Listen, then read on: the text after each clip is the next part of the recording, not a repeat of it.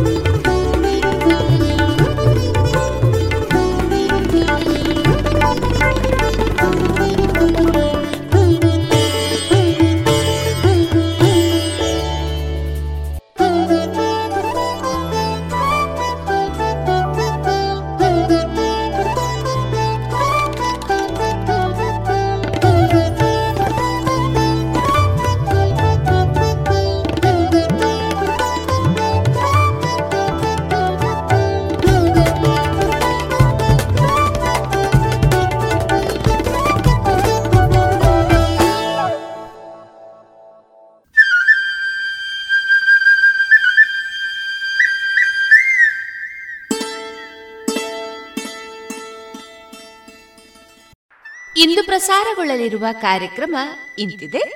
ಮೊದಲಿಗೆ ಭಕ್ತಿಗೀತೆಗಳು ಮಾರುಕಟ್ಟೆಧಾರಣೆ ವೈದ್ಯ ದೇವೋಭವ ಕಾರ್ಯಕ್ರಮದಲ್ಲಿ ಕರ್ನಾಟಕ ಆಯುರ್ವೇದ ಮೆಡಿಕಲ್ ಕಾಲೇಜು, ಮಂಗಳೂರು. ಇಲ್ಲಿನ ಅಗತ ತಂತ್ರ ವಿಭಾಗದ ಡಾಕ್ಟರ್ ಹರ್ಷವರ್ಧನ ಅವರೊಂದಿಗೆ ಆರೋಗ್ಯದ ಕುರಿತ ಮಾತುಕತೆ.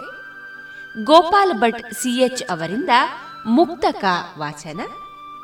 ಒಂದು ಹನಿ ಕಣ್ಣೀರು. ಡಾಕ್ಟರ್ ಸುಭಾಷ್ ಪಟ್ಟಾಜಿ ಅವರಿಂದ ಕಥಾವಾಚನ, ಡಾಕ್ಟರ್ ಗೀತಾ ಕುಮಾರಿ ಟಿ ಅವರಿಂದ ಕವನ ವಾಚನ ಕೊನೆಯಲ್ಲಿ ಮಧುರಗಾನ ಪ್ರಸಾರವಾಗಲಿದೆ.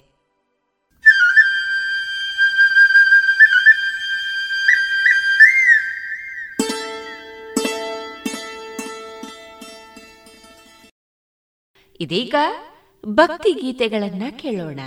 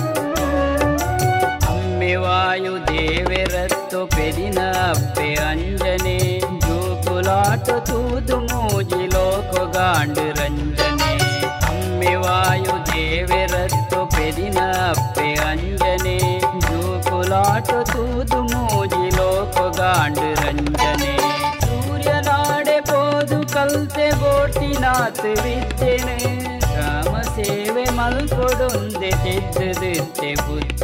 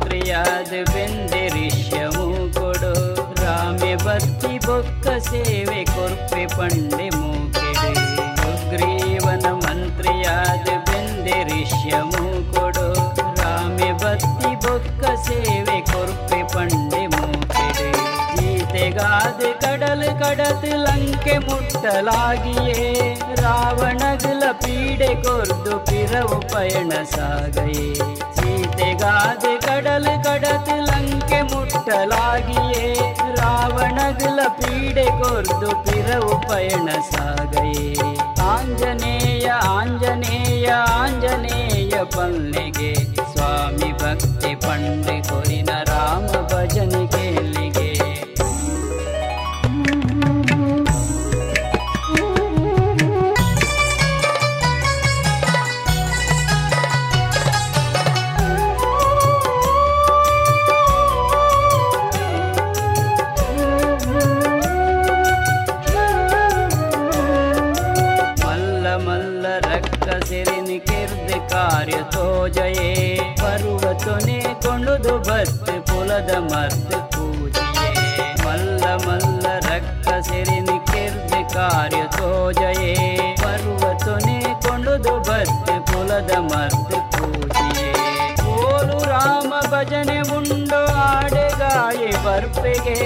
ಕಷ್ಟ ನಷ್ಟ ದೂರ ಮಲ್ತ್ ಸೌಖ್ಯ ಶಾಂತಿ ಕೊರ್ಪೆಗೆ.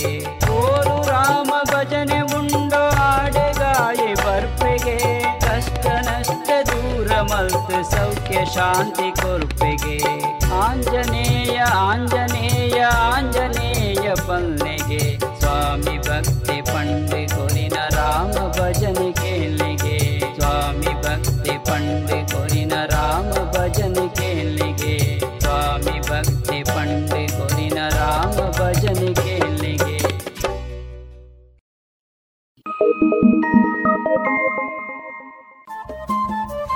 ರೇಡಿಯೋ ಪಾಂಚಜನ್ಯ ತೊಂಬತ್ತು ಬಿಂದು ಎಂಟು ಎಫ್ಎಂ ಸಮುದಾಯ ಬಾನುಲಿ ಕೇಂದ್ರ ಪುತ್ತೂರು. ಇದು ಜೀವ ಜೀವದ ಸ್ವರ ಸಂಚಾರ.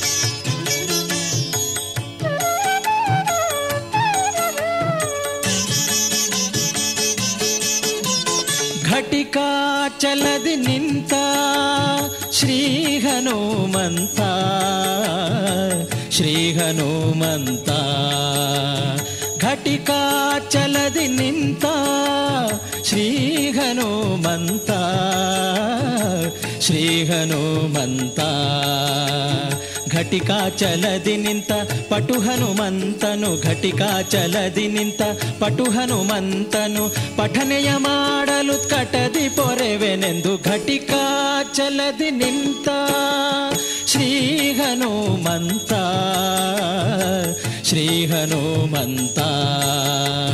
ಘಟಿಕಾ ಚಲದಿ ನಿಂತ, ಶ್ರೀ ಹನುಮಂತ. ಶ್ರೀ ಹನುಮಂತ.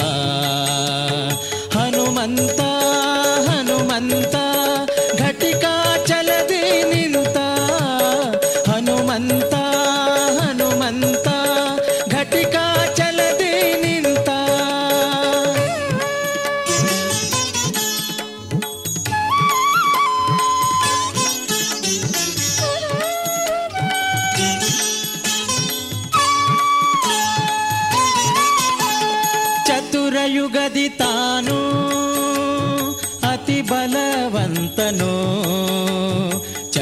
ಚತುರ್ಮುಖ ನಯ್ಯನ ಚತುರಯುಗದಿ ತಾನು ಅತಿ ಬಲವಂತನು. ಚತುರ್ಮುಖ ನಯ್ಯನ ಚತುರ ಚತುರತ ಚತುರತನದಿ ಭಜಿಸಿ, ಚತುರ ಚತುರತ ಚತುರತನದಿ ಭಜಿಸಿ, ಚತುರ್ಮುಖನಾಗಿ ಚತುರ್ವಿಧ ಫಲ ಕೊಡುತ್ತ ಘಟಿಕಾ ಚಲದಿ ನಿಂತ. ಶ್ರೀ ಹನುಮಂತ ಶ್ರೀ ಹನುಮಂತ ಘಟಿಕಾ ಚಲದಿ ನಿಂತ ಶ್ರೀ ಹನುಮಂತ ಶ್ರೀ ಹನುಮಂತ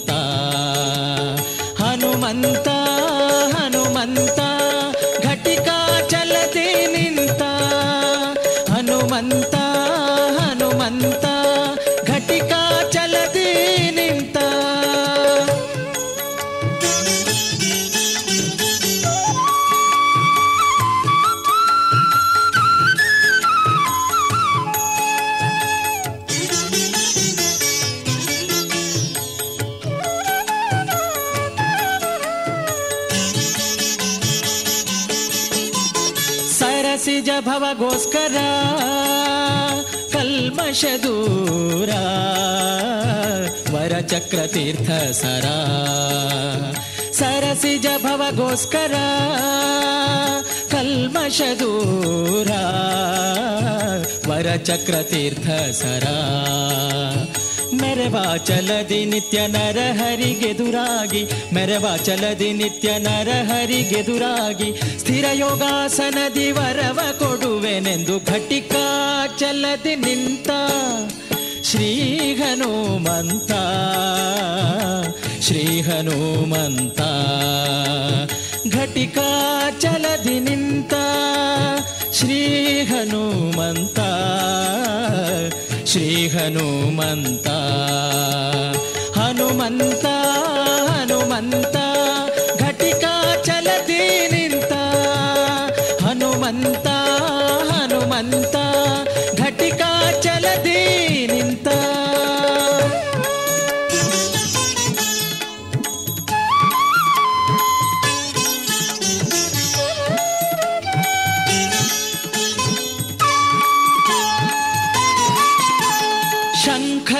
ಚಕ್ರವ ಧರಿಸಿ ಭಕ್ತರ ಮನದ ಪಂಕವ ಪರಿಹರಿಸಿ ಶಂಖ ಚಕ್ರವ ಧರಿಸಿ ಭಕ್ತರ ಮನದ ಪಂಕವ ಪರಿಹರಿಸಿ ಪಂಕಜನಾಭ ಶ್ರೀ ಪುರಂದರ ವಿಠಲನ, ಪಂಕಜನಾಭ ಶ್ರೀ ಪುರಂದರ ವಿಠಲನ.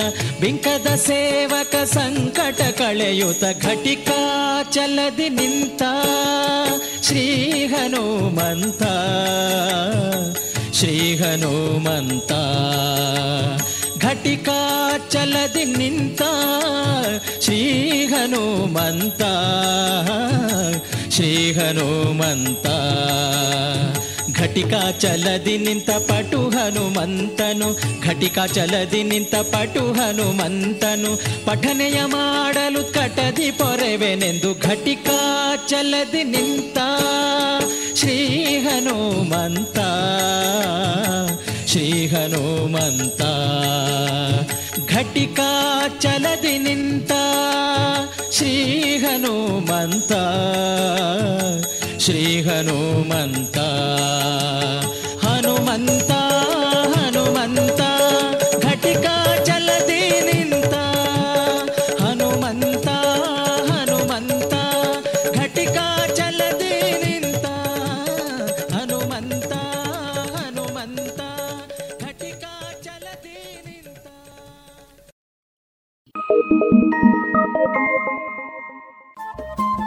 ರೇಡಿಯೋ ಪಾಂಚಜನ್ಯ ತೊಂಬತ್ತು ಬಿಂದು ಎಂಟು ಎಫ್ಎಂ ಸಮುದಾಯ ಬಾನುಲಿ ಕೇಂದ್ರ ಪುತ್ತೂರು. ಇದು ಜೀವ ಜೀವದ ಸ್ವರ ಸಂಚಾರ.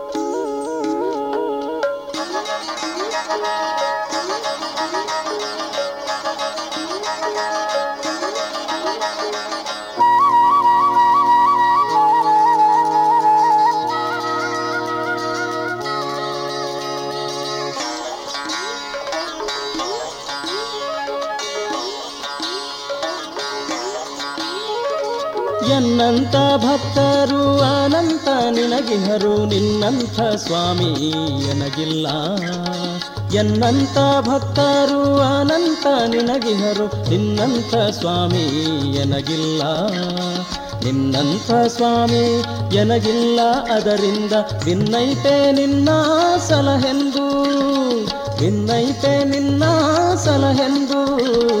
ಎನ್ನಂತ ಭಕ್ತರು ಅನಂತ ನಿನಗಿಹರು ನಿನ್ನಂತ ಸ್ವಾಮಿ ಎನಗಿಲ್ಲ.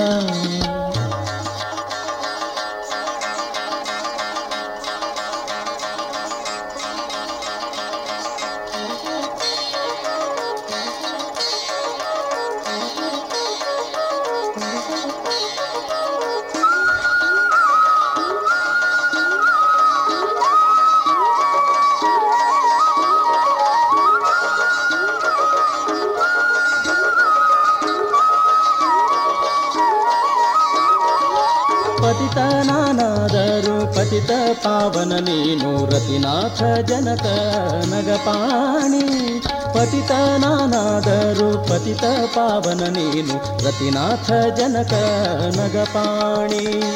ರತಿನಾಥ ಜನಕ ನಗಪಾಣಿ, ನೀನಿರಲು ಇತರ ಚಿಂತ್ಯಾಕೋ ಎನಗಿನ್ನು ಮನದೊಳಗೆ ನೀನಿತ್ತು ಮನವೆಂದೆನಿಸಿಕೊಂಡು ಮನದ ವೃತ್ತಿಗಳನ್ನ ಸೃಜಿಸುವಿ ಮನದ ವೃತ್ತಿಗಳನ್ನ ಸೃಜಿಸಿ ಸಂಕರ್ಷಣನೆ ನಿನ್ನ ಕರುಣಕ್ಕೆ ಎಣೆಗಾಣೆ.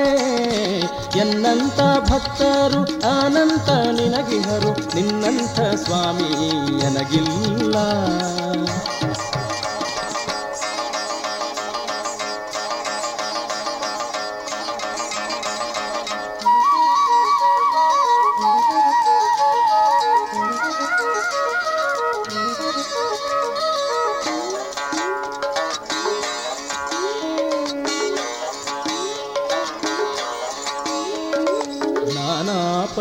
ಪದಾರ್ಥಗಳು ನಾನಾ ಪ್ರಕಾರದಲ್ಲಿ ನೀನಿದ್ದು ಜಗವ ನಡೆಸುವಿ. ನಾನಾ ಪದಾರ್ಥಗಳು ನಾನಾ ಪ್ರಕಾರದಲ್ಲಿ ನೀನಿದ್ದು ಜಗವ ನಡೆಸುವಿ. ನೀನಿದ್ದು ಜಗವ ನಡೆಸುವಿ. ಹರಿ ನೀನೆ ನಾನೆಂಬೋ ನರಗೆ ಗತಿಯುಂಟೆ. ಎನ್ನಪ್ಪ, ಎನ್ನಮ್ಮ, ಎನ್ನಯ್ಯ, ಎನ್ನಣ್ಣ ಎನ್ನ ರಸ ಎನ್ನ ಕುಲದೈವ. ಎನ್ನಪ್ಪ, ಎನ್ನಮ್ಮ, ಎನ್ನಯ್ಯ, ಎನ್ನಣ್ಣ ಎನ್ನ ರಸ ಎನ್ನ ಕುಲದೈವ. ಎನ್ನ ರಸ ಎನ್ನ ಕುಲದೈವ, ಇಹ ಪರದಿ. ಎನ್ನ ಬಿಟ್ಟಗಲದೆ ಇರು ಕಂಜ ಎನ್ನಂತ ಭಕ್ತರು ಅನಂತ ನಿನಗಿಹರು. ನಿನ್ನಂಥ ಸ್ವಾಮಿ ಎನಗಿಲ್ಲ.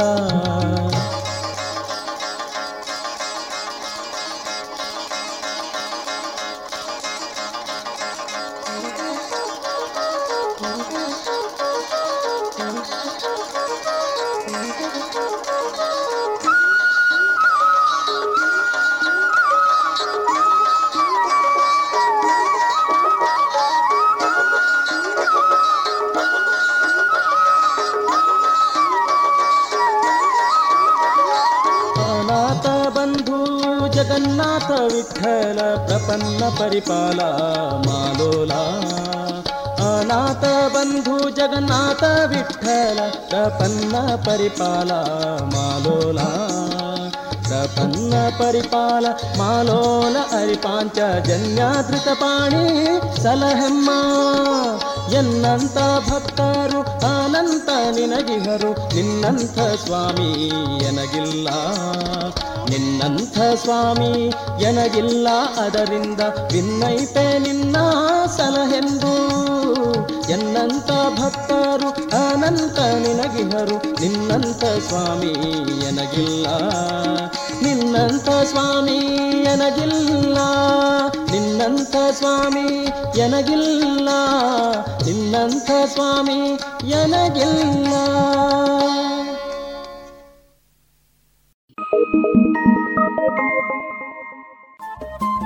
ರೇಡಿಯೋ ಪಾಂಚಜನ್ಯ ತೊಂಬತ್ತು ಬಿಂದು ಎಂಟು ಎಫ್ಎಂ ಸಮುದಾಯ ಬಾನುಲಿ ಕೇಂದ್ರ ಪುತ್ತೂರು. ಇದು ಜೀವ ಜೀವದ ಸ್ವರ ಸಂಚಾರ.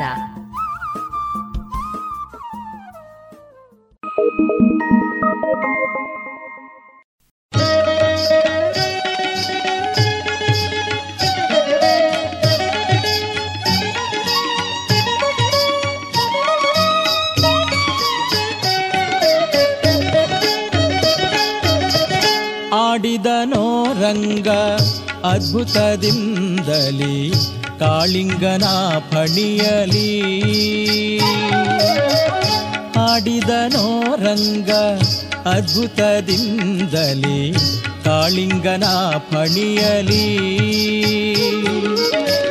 ಪಾಡಿದವರಿಗೆ ಬೇಡಿದವರಗಳ ಪಾಡಿದವರಿಗೆ ಬೇಡಿದವರಗಳ ನೀಡುತ್ತಲೀ ದಯ ಮಾಡುತ್ತಲೀ.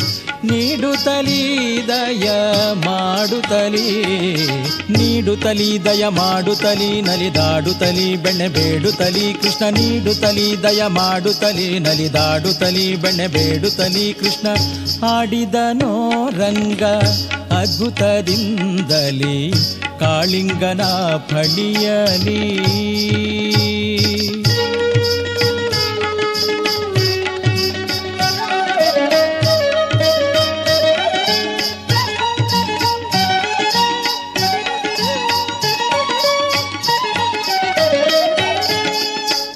ಅಂಬುರು ಹೋದ್ಭವ, ಅಖಿಲ ಸುರರು ಕೂಡಿ ಅಂಬರದಲ್ಲಿ ನಿಂತು ಅವರ ಸ್ತುತಿಸೆ ಅಂಬುರು ಹೋದ್ಭವ, ಅಖಿಲ ಸುರರು ಕೂಡಿ ಅಂಬರದಲ್ಲಿ ನಿಂತು ಅವರ ಸ್ತುತಿಸೆ ರಂಭೆ ಊರ್ವಶಿ ರಮಣೀಯರೆಲ್ಲರೂ, ರಂಭೆ ಊರ್ವಶಿ ರಮಣೀಯರೆಲ್ಲರೂ ಚಂದದಿ ಭರತ ನಾಟ್ಯವ ನಟಿಸೆ.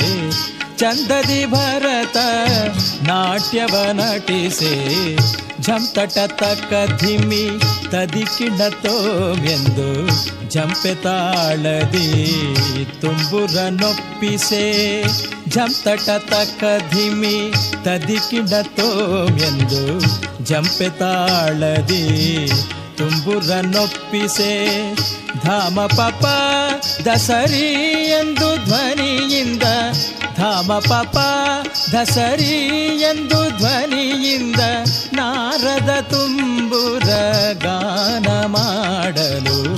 ನಾರದ ತುಂಬುರ ಗಾನ ಮಾಡಲು ಧಾಮ ಪಪ ದಸರಿ ಎಂದು ಧ್ವನಿಯಿಂದ ನಾರದ ತುಂಬುರ ಗಾನ ಮಾಡಲು ಧಾಮ ಪಪ ದಸರಿ ಎಂದು ಧ್ವನಿಯಿಂದ ನಾರದ ತುಂಬುರ ಗಾನ ಮಾಡಲು ನಂದಿಯು ಮದ್ದಳೆ ಚಂದದಿ ಹಾಕಲು, ನಂದಿಯು ಮದ್ದಳೆ ಚಂದದಿ ಹಾಕಲು. ಆಡಿದನೋ ರಂಗ ಅದ್ಭುತದಿಂದಲೇ ಕಾಳಿಂಗನ ಫಣಿಯಲಿ.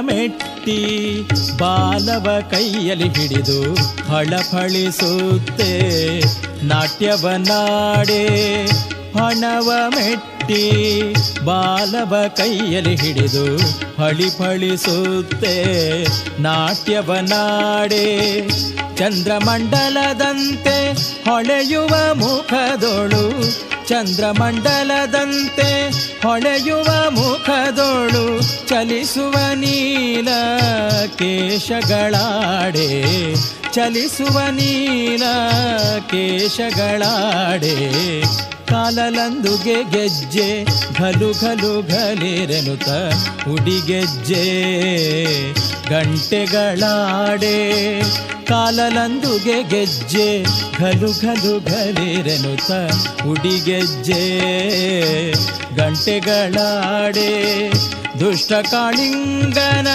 ಮೆಟ್ಟಿ ಭರದಿಂದ ಪುಟ್ಟ ಪಾದವ ಇಟ್ಟು ಶ್ರೀಕೃಷ್ಣನು ದುಷ್ಟ ಕಾಳಿಂಗನ ಮೆಟ್ಟಿ ಬರದಿಂದ ಪುಟ್ಟ ಪಾದವ. ಇಟ್ಟು ಶ್ರೀಕೃಷ್ಣನು ದುಷ್ಟ ಕಳಿಂಗನ ಮೆಟ್ಟಿ ಭರದಿಂದ ಪುಟ್ಟ ಪಾದವ. ಇಟ್ಟು ಶ್ರೀಕೃಷ್ಣನು ದುಷ್ಟ ಕಳಿಂಗನ ಮೆಟ್ಟಿ ಭರದಿಂದ ಪುಟ್ಟ ಪಾದವ. ಇಟ್ಟು ಶ್ರೀಕೃಷ್ಣನು ಮೆಟ್ಟಿದನು ತಕಧಿಮಿ ತದಿಕೆನ್ನುತ ಮೆಟ್ಟಿದನು ತಕಧಿಮಿ ತದಿಕೆನ್ನುತ್ತ. ಆಡಿದನೋ ರಂಗ ಅದ್ಭುತದಿಂದಲೇ ಕಾಳಿಂಗನ ಪಣಿಯಲಿ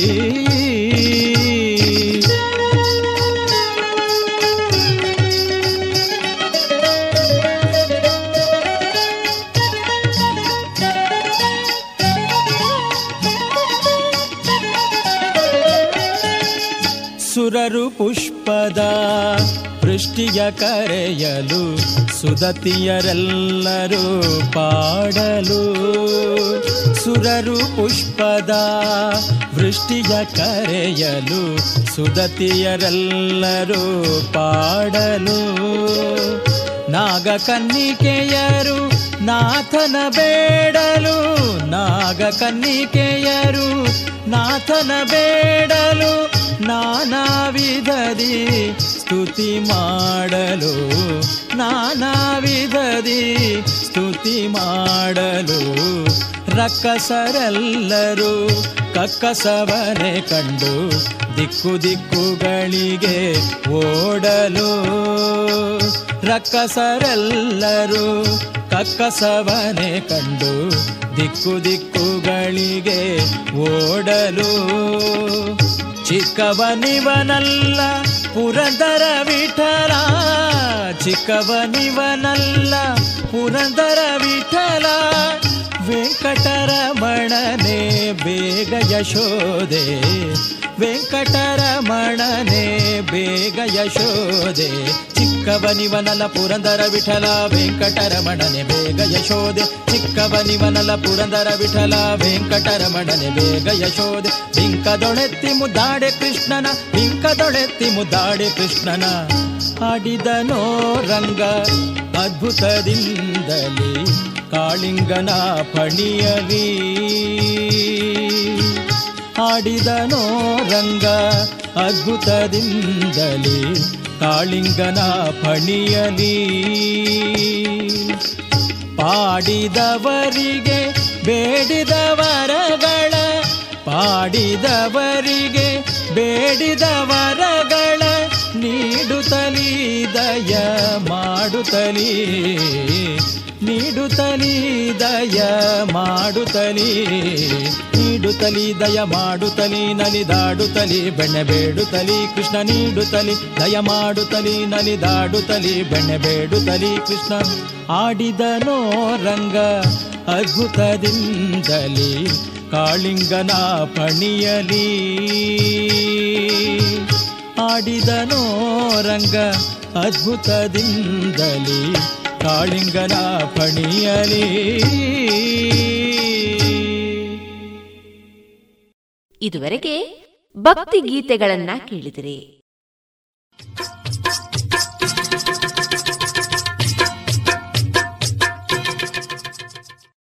ಮಾರುಕಟ್ಟೆ ಧಾರಣೆ ಇಂತಿದೆ.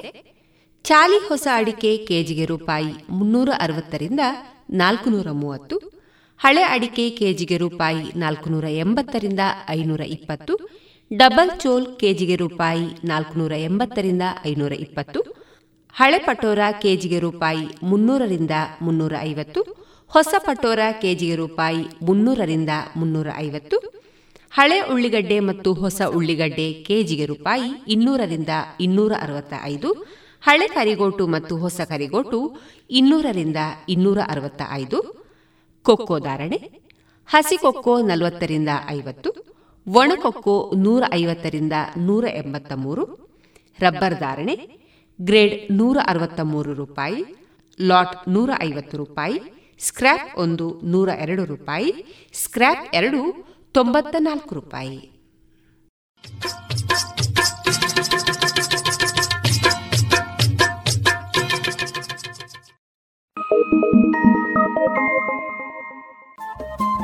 ರೇಡಿಯೋ ಪಾಂಚಜನ್ಯ ತೊಂಬತ್ತು ಬಿಂದು ಎಂಟು ಎಫ್ಎಂ ಸಮುದಾಯ ಬಾನುಲಿ ಕೇಂದ್ರ ಪುತ್ತೂರು. ಇದು ಜೀವ ಜೀವದ ಸ್ವರ ಸಂಚಾರ.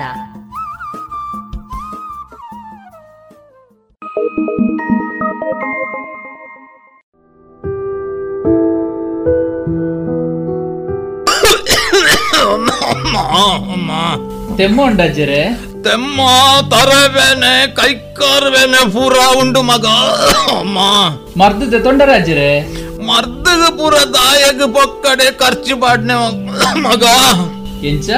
ಮರ್ದಗ ಖರ್ಚಾಪುಂಡ ಅತ್ತ ಒಕ್ಕ ದಾದಾಜ್ಜರೆ ದಿನಕ್ಕೊಂಜಿ ಹೊಸ ಹೊಸ ರೋಗಲು ತರೆದೆರ್ಪುನಗ ಮರ್ದು ದೆತೊಂಜಿಂಡ ಎಂಚ ಅಜ್ಜರೆ ನನ್ನ ಮರ್ದಗಾಪುನ ಖರ್ಚಿದ ತರೆ ಬೆಚ್ಚ ಬುಡ್ಲೆ.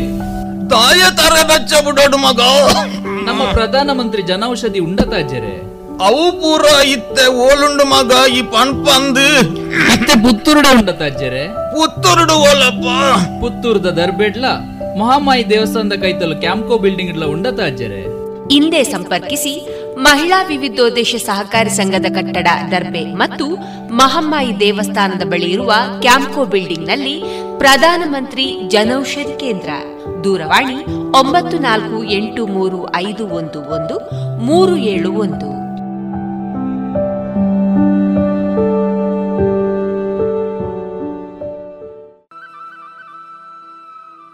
ಇನ್ನೀಗ ವೈದ್ಯ ದೇವೋಭವ ಕಾರ್ಯಕ್ರಮದಲ್ಲಿ ಕರ್ನಾಟಕ ಆಯುರ್ವೇದ ಮೆಡಿಕಲ್ ಕಾಲೇಜು, ಮಂಗಳೂರು. ಇಲ್ಲಿನ ಅಗತತಂತ್ರ ವಿಭಾಗದ ಡಾಕ್ಟರ್ ಹರ್ಷವರ್ಧನ ಅವರೊಂದಿಗೆ ಆರೋಗ್ಯದ ಕುರಿತ ಮಾತುಕತೆಯನ್ನ ಕೇಳೋಣ.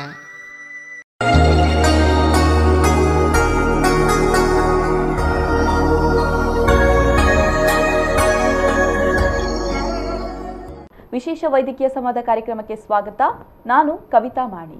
ಈಗಿನ ಫುಡ್ ಸ್ಟೈಲ್ ಆಗಿರ್ಬೋದು ಅಥವಾ ಜೀವನ ಪದ್ಧತಿಯ ಒಂದು ಕ್ರಮಗಳಾಗಿರ್ಬೋದು, ಇದರಿಂದಾಗಿ ಸಾಕಷ್ಟು ಆರೋಗ್ಯ ಸಮಸ್ಯೆಗಳು ಎದುರಾಗ್ತಾ ಇರುತ್ತೆ.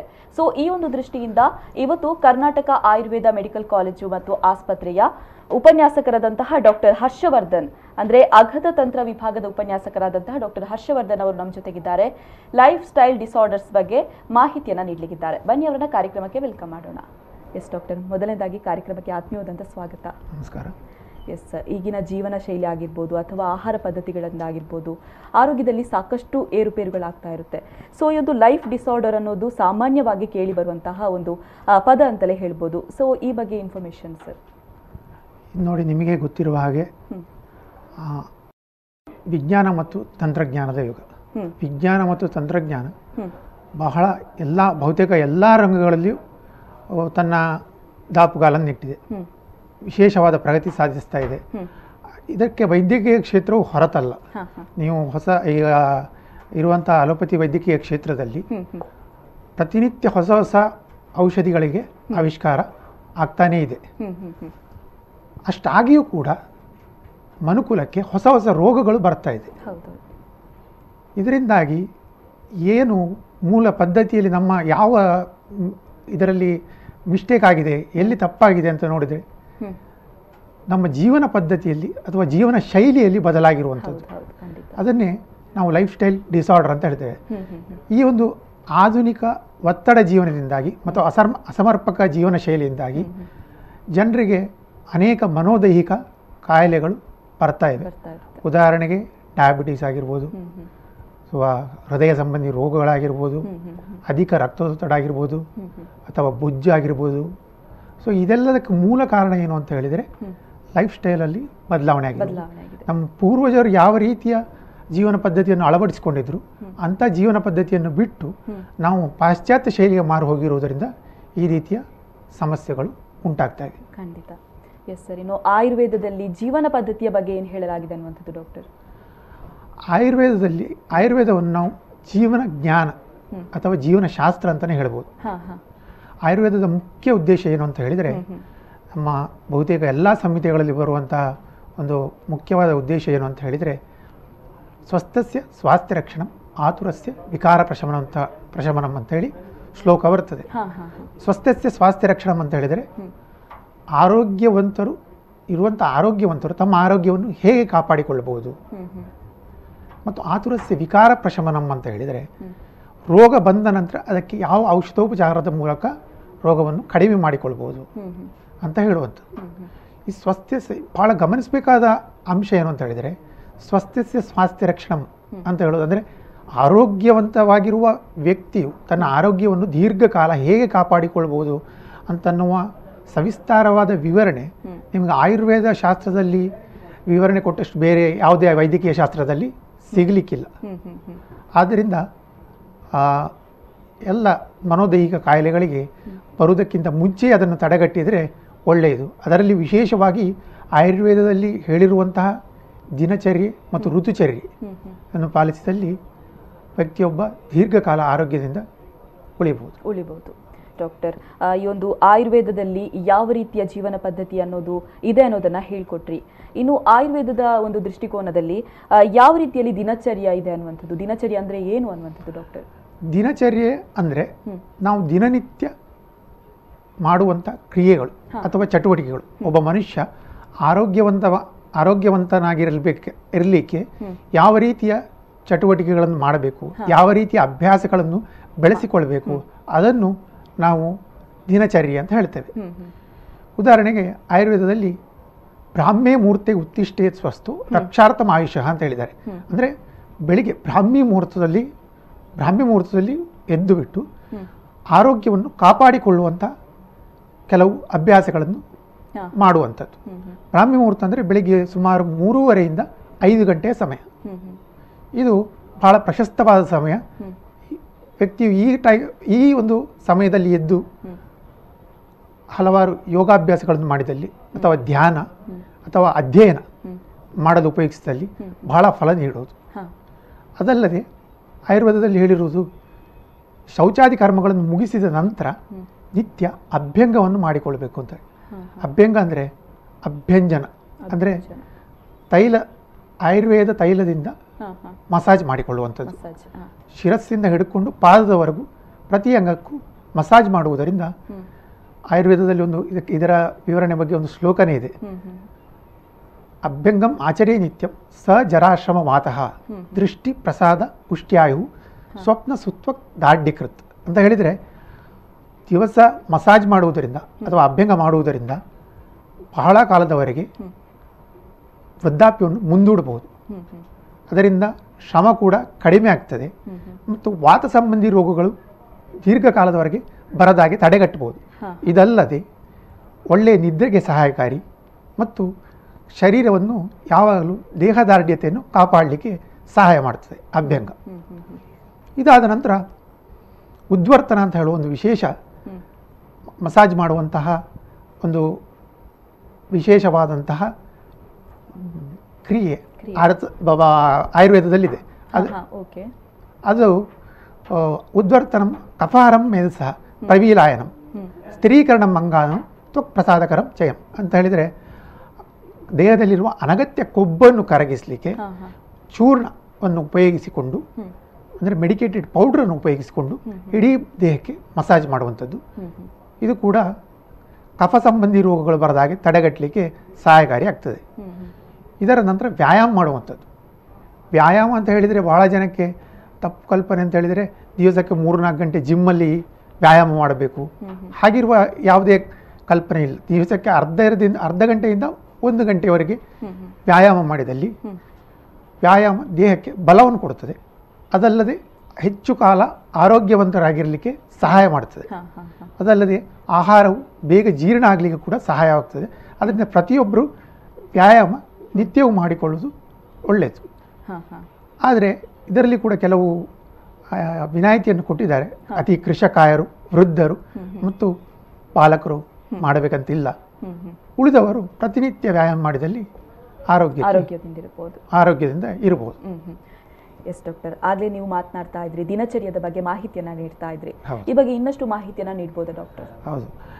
ವ್ಯಾಯಾಮ ಆದ ನಂತರ ವ್ಯಕ್ತಿಯು ಸ್ನಾನ ಮಾಡುವಂಥದ್ದು. ಸ್ನಾನ ಹೇಗೆ ಮಾಡಬೇಕು ಅಂತ ಹೇಳಿದರೆ ಅದನ್ನು ಕೂಡ ಆಯುರ್ವೇದದಲ್ಲಿ ವಿವರಿಸಿದ್ದಾರೆ. ಉಷ್ಣ ಜಲದಿಂದ ಸ್ನಾನ ಮಾಡುವುದು. ಕೆಲವರಿಗೆ ತಣ್ಣೀರಲ್ಲಿ ಮಾಡುವ ಅಭ್ಯಾಸ ಇರ್ತದೆ. ಆದರೆ ಉಷ್ಣ ಜಲ ಸ್ನಾನ ಯಾವಾಗಲೂ ಆರೋಗ್ಯಕ್ಕೆ ಹಿತಕಾರಿ. ಇದರಿಂದಾಗಿ ಹಸಿವು ಹೆಚ್ಚಾಗ್ತದೆ ಮತ್ತು ದೀರ್ಘಕಾಲ ವ್ಯಕ್ತಿಯೊಬ್ಬ ಆರೋಗ್ಯದಿಂದ ಇರಲಿಕ್ಕೆ ಸಹಾಯ ಆಗ್ತದೆ. ಯಾಕಂದರೆ ಶರೀರದಲ್ಲಿರುವಂಥ ಕಲ್ಮಶಗಳೆಲ್ಲ ಹೋದಾಗ ವ್ಯಕ್ತಿಯೊಬ್ಬನು ದೀರ್ಘಕಾಲ ಆರೋಗ್ಯದಿಂದ ಇರಲಿಕ್ಕೆ ಸಹಾಯ ಆಗ್ತದೆ. ಆದರೆ ಶಿರಸ್ಸಿಗೆ ಅಂದರೆ ತಲೆಗೆ ಉಷ್ಣ ಜಲ ಸ್ನಾನ ಅಂದರೆ ಬೆ ಬೆಚ್ಚಗಿನ ನೀರನ್ನು ತಲೆಗೆ ಹಾಕಿಕೊಳ್ಳೋದು ಒಳ್ಳೆಯದಲ್ಲ. ಯಾಕಂದರೆ ಇದರಿಂದಾಗಿ ತಲೆ ಕೂದಲು ಉದುರುವುದು ಮತ್ತು ಕ ದೃಷ್ಟಿಗೆ ಕೂಡ ಒಳ್ಳೆಯದಲ್ಲ. ಅದನ್ನೇ ಉಷ್ಣ ಜಲವನ್ನು ಇಡೀ ಸರ್ವಾಂಗಕ್ಕೂ ಉಪಯೋಗಿಸಿದರೆ ಪರಿಷೇಕದ ಹಾಗೆ ಉಪಯೋಗಿಸಿದರೆ ಬಹಳ ಉತ್ತಮವಾಗ್ತದೆ. ಉತ್ತಮ. ಮತ್ತು ಇದಾದ ನಂತರ ಅಂಜನ ಅಂತ ಹೇಳಿದ್ದಾರೆ. ಅಂಜನ ಅಂತ ಹೇಳಿದರೆ ದಿವಸ ಕಣ್ಣಿಗೆ ಕಾಡಿಗೆ ಹಚ್ಚಿಕೊಳ್ಳೋದು ಒಂದು ಇದೊಂದು ಒಳ್ಳೆಯ ಕ್ರಮ ಅಂತ ಆಯುರ್ವೇದದಲ್ಲಿ ವಿವರಿಸ್ತಾರೆ. ಯಾಕಂದರೆ ರಸಾಂಜನ ಸೌವೀರಾಂಜನಂ ನಿತ್ಯಂ ಹಿತಮಕ್ಷಣಸ್ತಥೋಪಜಿತ್ ಅಂತ ಹೇಳ್ತಾರೆ. ಅಂದರೆ ಸೌವೀರಾಂಜನವನ್ನು ಪ್ರತಿ ದಿವಸ ಉಪಯೋಗಿಸಿದಲ್ಲಿ ಕಣ್ಣಿನ ದೃಷ್ಟಿ ಹೆಚ್ಚಾಗ್ತದೆ. ದೃಷ್ಟಿ ಸಾಮರ್ಥ್ಯವು ಹೆಚ್ಚಾಗ್ತದೆ ಅನ್ನುವ ವಿಷಯವನ್ನು ಆಯುರ್ವೇದದಲ್ಲಿ ಉಲ್ಲೇಖಿಸಲಾಗಿದೆ. ಎಸ್ ಡಾಕ್ಟರ್ ದಿನಚರ್ಯದ ಬಗ್ಗೆ ಈಗಾಗಲೇ ಹೇಳಿದ್ರಿ ನೀವು. ಇನ್ನು ಈ ಒಂದು ಋತುಚರ್ಯ ಅಂದರೆ ಏನು? ಇದರ ಬಗ್ಗೆ ಮಾಹಿತಿಯನ್ನು ನೀಡ್ಬೋದಾ ಡಾಕ್ಟರ್? ಹಾಂ ಋತುಚರ್ಯ. ಹೇಳು ಹೆಸರೇ ಹೇಳುವ ಹಾಗೆ ಋತು ಅಂತ ಹೇಳಿದರೆ ಕಾಲಮಾನ ಅಥವಾ ಒಂದು ಸೀಸನ್ ಅಂತ ಹೇಳ್ಬೋದು. ಚೆರ್ರಿ ಅಂದರೆ ನಾವು ಮಾಡಬೇಕಾಗಿರುವಂಥ ಆಹಾರ ವಿಹಾರಗಳು ಅಥವಾ ಚಟುವಟಿಕೆಗಳು. ಇದನ್ನು ಋತುಚರ್ಯೆ ಅಂತ ಹೇಳ್ತೇವೆ. ಆಯುರ್ವೇದದಲ್ಲಿ ಮುಖ್ಯವಾಗಿ ಎರಡು ಕಾಲಮಾನಗಳಾಗಿ ವಿಂಗಡಿಸಲಾಗಿದೆ. ಒಂದು ಆದಾನ ಕಾಲ ಇನ್ನೊಂದು ವಿಸರ್ಗ ಕಾಲ. ಆದಾನ ಕಾಲವನ್ನು ಉತ್ತರಾಯಣ ಅಂತ ಕೂಡ ಹೇಳಿದ್ದಾರೆ. ಈ ಉತ್ತರಾಯಣದಲ್ಲಿ ಬರುವಂಥ ಋತುಗಳು ಮೂರು. ಅವು ಅವ್ಯಾವೆಂದರೆ ಶಿಶಿರ ವಸಂತ. ಗ್ರೀಷ್ಮ. ಮತ್ತು ದಕ್ಷಿಣಾಯನ. ದಕ್ಷಿಣಾಯನ ಅಂತ ಹೇಳಿದರೆ ವಿಸರ್ಗ ಕಾಲ. ಅದರಲ್ಲಿ ಬರುವಂಥ ಋತುಗಳು ಮೂರು. ವರ್ಷ ಶರತ್ ಮತ್ತು ಹೇಮಂತ ಋತು. ಈ ಕಾಲಮಾನಕ್ಕೆ ತಕ್ಕ ಹಾಗೆ ನಮ್ಮ ಹವಾಮಾನದಲ್ಲಿ ಬದಲಾವಣೆ ಆಗ್ತಾನೇ ಇರ್ತದೆ. ನಿರಂತರ ಬದಲಾವಣೆ ಆಗ್ತಾ ಇರ್ತದೆ. ಆ ನಿರಂತರ ಬದಲಾವಣೆಗೆ ತಕ್ಕ ಹಾಗೆ ನಮ್ಮ ದೇ ದೇಹದಲ್ಲಿ ಕೂಡ ಬದಲಾವಣೆ ಆಗ್ತದೆ. ನಮ್ಮ ದೇಹದಲ್ಲಿ ಮುಖ್ಯವಾಗಿ ಆಯುರ್ವೇದದ ಪ್ರಕಾರ ಮೂರು ದೋಷಗಳಿವೆ. ಅವು ಯಾವುವೆಂದರೆ ವಾತ ಪಿತ್ತ ಮತ್ತು ಕಫ. ಈ ವಾತ ಪಿತ್ತ ಮತ್ತು ಕಫದಲ್ಲಿ ಹೇಗೆ ಋತುಮಾನದಲ್ಲಿ ಬದಲಾವಣೆ ಆಗ್ತದೋ ಹಾಗೆ ದೇಹದಲ್ಲಿ ಕೂಡ ಬದಲಾವಣೆ ಆಗ್ತದೆ. ಯಾವಾಗ ಇದರಲ್ಲಿ ಏರುಪೇರು ಆಗ್ತದೋ ಆಗ ಮನುಷ್ಯನ ಸಪ್ತಧಾತುಗಳು ಅಂತ ಏನು ಹೇಳ್ತೇವೆ? ಅವು ಅಂದರೆ ರಸ ರಕ್ತ ಮಾಂಸ ಮೇದ ಅಸ್ಥಿ ಮಜ್ಜ ಮತ್ತು ಶುಕ್ರ. ಇದರಲ್ಲಿ ಕೂಡ ಬೇರು ಏರುಪೇರು ಆಗ್ತದೆ. ಯಾವಾಗ ಇದರಲ್ಲಿ ಏರುಪೇರು ಆಗ್ತದೋ ಆಗ ಮನುಷ್ಯನಿಗೆ ಅನಾರೋಗ್ಯ ಬರ್ತದೆ. ಆದ್ದರಿಂದ ಈ ಅನಾರೋಗ್ಯವನ್ನು ತಡೆಗಟ್ಟಲಿಕ್ಕೆ ಋತುಚರ್ಯವನ್ನು ಪಾಲಿಸುವುದು ಬಹಳ ಉತ್ತಮ. ಉದಾಹರಣೆಗೆ ಹೇಳುವುದಾದರೆ ಈ ಉತ್ತರಾಯಣದಲ್ಲಿ ಸೂರ್ಯನ ಪ್ರಭಾವ ಹೆಚ್ಚಿರ್ತದೆ ಸೂರ್ಯನ ಪ್ರಭಾವ ಹೆಚ್ಚಿರುವುದರಿಂದ ವ್ಯಕ್ತಿಯ ಶಕ್ತಿಯು ಕುಂದಿರ್ತದೆ. ಅದು ಯಾರೇ ಆಗಿರ್ಬೋದು ಅವರ ಶಕ್ತಿ ಬಲ ಮೊದಲಿನಷ್ಟು ಇರುವುದಿಲ್ಲ. ವಿಸರ್ಗ ಕಾಲದಲ್ಲಿ ಚಂದ್ರನ ಪ್ರಭಾವ ಹೆಚ್ಚಿರ್ತದೆ ಆದ್ದರಿಂದ ವ್ಯಕ್ತಿಯ ಬಲ ಹೆಚ್ಚಿರ್ತದೆ. ಜೀರ್ಣಶಕ್ತಿಯು ಹೆಚ್ಚುತ್ತದೆ. ಆದ್ದರಿಂದ ಈ ಈ ಋತುಗಳನ್ನು ಅರ್ಥ ಮಾಡಿಕೊಂಡು ಅದಕ್ಕೆ ತಕ್ಕಂತಹ ಆಹಾರ ವಿಹಾರಗಳನ್ನು ಅಳವಡಿಸಿಕೊಂಡಲ್ಲಿ ನಮ್ಮ ಆರೋಗ್ಯ ರೋಗ ನಿರೋಧಕ ಶಕ್ತಿಯನ್ನು ಹೆಚ್ಚಿಸಿಕೊಳ್ಬೋದು ಮತ್ತು ಆರೋಗ್ಯವನ್ನು ಕಾಪಾಡಿಕೊಳ್ಳುವುದರಲ್ಲಿ ಕೂಡ ಸಹಾಯಕಾರಿಯಾಗ್ತದೆ ಎಸ್ ಡಾಕ್ಟರ್ ಋತುಚರ್ಯದ ಬಗ್ಗೆ ಮಾತನಾಡ್ತಾ ಇದ್ವಿ. ಹಾಗಾದರೆ ಈಗ ಯಾವ ಋತು ನಡೀತಾ ಇದೆ? ಪಾಲಿಸಬೇಕಾದಂತಹ ಕ್ರಮಗಳೇನು ಅನ್ನೋದನ್ನು ತಿಳಿಸ್ಕೊಡಿ ಡಾಕ್ಟರ್. ಇದೊಂದು ಉತ್ತಮವಾದ ಪ್ರಶ್ನೆ ಕೇಳಿದ್ದೀರಿ. ಅಂದರೆ ನಿಧಾ ನಿಧಾನವಾಗಿ ನಾವು ಉತ್ತರಾಯಣದಿಂದ ದಕ್ಷಿಣಾಯನದೆಡೆಗೆ ಬಂದಿದ್ದೇವೆ. ಅಂದರೆ ಈಗ ಚಂದ್ರನ ಪ್ರಭಾವ ಹೆಚ್ಚಾಗುವಂಥದ್ದು. ಇಷ್ಟಾದರೂ ಕೂಡ ಈ ಋತುವಿನಲ್ಲಿ ವಾತದೋಷ ವೃದ್ಧಿ ಆಗ್ತದೆ ಮತ್ತು ಪಿತ್ತದೋಷ ಸಂಚಯ ಆಗ್ತದೆ. ಇದರಿಂದಾಗಿ ದೇಹದಲ್ಲಿ ಮೆಟಬಾಲಿಸಮ್ ಅಂತ ಏನು ಹೇಳ್ತೇವೆ. ಮೆಟಬಾಲಿಸಮ್ ಅಂದರೆ ಚಯಾಪಚಯ ಕ್ರಿಯೆಗಳು. ಅದು ನಿಧಾನವಾಗಿರ್ತದೆ. ಆದ್ದರಿಂದ ಈ ಒಂದು ಋತುವಿನಲ್ಲಿ ಜನರು ತಾಜಾ ಮತ್ತು ಲಘು ಆಹಾರವನ್ನು ಸೇವಿಸುವುದು ಉತ್ತಮ. ನಾವೇನು ಹೇಳ್ತೇವೆ? ಫ್ರೆಶ್ ಆ್ಯಂಡ್ ಲೈಟ್ ಫುಡ್ ಅಂತ ಹೇಳ್ತೇವೆ. ಅದನ್ನು ಸೇವಿಸುವುದು ಉತ್ತಮ. ಅಕ್ಕಿ ಮತ್ತು ಗೋಧಿಯಿಂದ ಮಾಡಿದ ಆಹಾರ ಪದಾರ್ಥಗಳಾದರೆ ತುಂಬ ಒಳ್ಳೆಯದು. ಅದಲ್ಲದೆ ಈ ಒಂದು ಋತುವಿನಲ್ಲಿ ಅಗ್ನಿ ಸ್ವಲ್ಪ ಅಂದರೆ ಜೀರ್ಣಶಕ್ತಿ ಸ್ವಲ್ಪ ಕಡಿಮೆ ಇರುವುದರಿಂದ ಆಗಾಗ ಬಿಸಿನೀರು ಕುಡಿತಾ ಇರುವುದು ಒಳ್ಳೆಯದು. ಅದಲ್ಲದೆ ಜೀರ್ಣಶಕ್ತಿ ಹೆಚ್ಚಿಸಲಿಕ್ಕೆ. ಶುಂಠಿ ಸ್ವಲ್ಪ ಶುಂಠಿಯನ್ನು ಕಲ್ಲುಪ್ಪಿನೊಂದಿಗೆ ಸೇರಿಸಿ. ಸೇವಿಸಿದಲ್ಲಿ ಅದು ಕೂಡ ಬಹಳ ಸಹಾಯಕಾರಿಯಾಗ್ತದೆ. ಮತ್ತು ಬೆಚ್ಚನೆ ಉಡುಪುಗಳನ್ನು ಧರಿಸ್ತಾ ಇರಬೇಕು. ಅಂದರೆ ದೇಹದ ಒಳಗಿನ ಕೋರ್ ಟೆಂಪರೇಚರ್ ಅಂತ ಏನು ಹೇಳ್ತೇವೆ ಅದನ್ನು ಮೇಂಟೈನ್ ಮಾಡಲಿಕ್ಕೆ ಬೆಚ್ಚನೆ ಉಡುಪನ್ನು ಧರಿಸಬೇಕು. ಮತ್ತು ಬೆಣ್ಣೆ ತೆಗೆದ ಮಜ್ಜಿಗೆಯನ್ನು ಉಪಯೋಗಿಸ್ಕೊಳ್ಳೋದು ಕೂಡ ಬಹಳ ಉತ್ತಮ ಆಗ್ತದೆ. ಅದಲ್ಲದೆ ನಿತ್ಯ ಸೇವನೀಯ ಆಹಾರಗಳು ಅಂತ ನಾವು ಹೇಳ್ತೇವೆ ಆಯುರ್ವೇದದಲ್ಲಿ. ಅವಂದರೆ ನೆಲ್ಲಿಕಾಯಿ ಗೋಘೃತ ಗೋಕ್ಷೀರ. ಗೋಘೃತ ಅಂದರೆ ಹಸುವಿನ ತುಪ್ಪ ಗೋಕ್ಷೀರ ಅಂದರೆ ಹಸುವಿನ ಹಾಲು. ಮತ್ತು ಜೇನುತುಪ್ಪ. ಇಂಥ ಆಹಾರಗಳನ್ನು ಪ್ರತಿನಿತ್ಯ ಬಳಸುವುದರಿಂದ ರೋಗ ನಿರೋಧಕ ಶಕ್ತಿ ಹೆಚ್ಚಾಗ್ತದೆ. ಈ ಒಂದು ಋತುವಿನಲ್ಲಿ ಬೇರೆ ಬೇರೆ ತರಕಾರಿಗಳಿಂದ ಮಾಡಿದ ಸೂಪನ್ನು ತೆಗೆದುಕೊಳ್ಬೋದು. ಮುದ್ಗ ಅಂತ ಹೇಳಿದರೆ ಹೆಸರು ಕಾಳು. ಹೆಸರು ಕಾಳನ್ನು ನಿತ್ಯ ಆಹಾರದಲ್ಲಿ ಬಳಸ್ಬೋದು.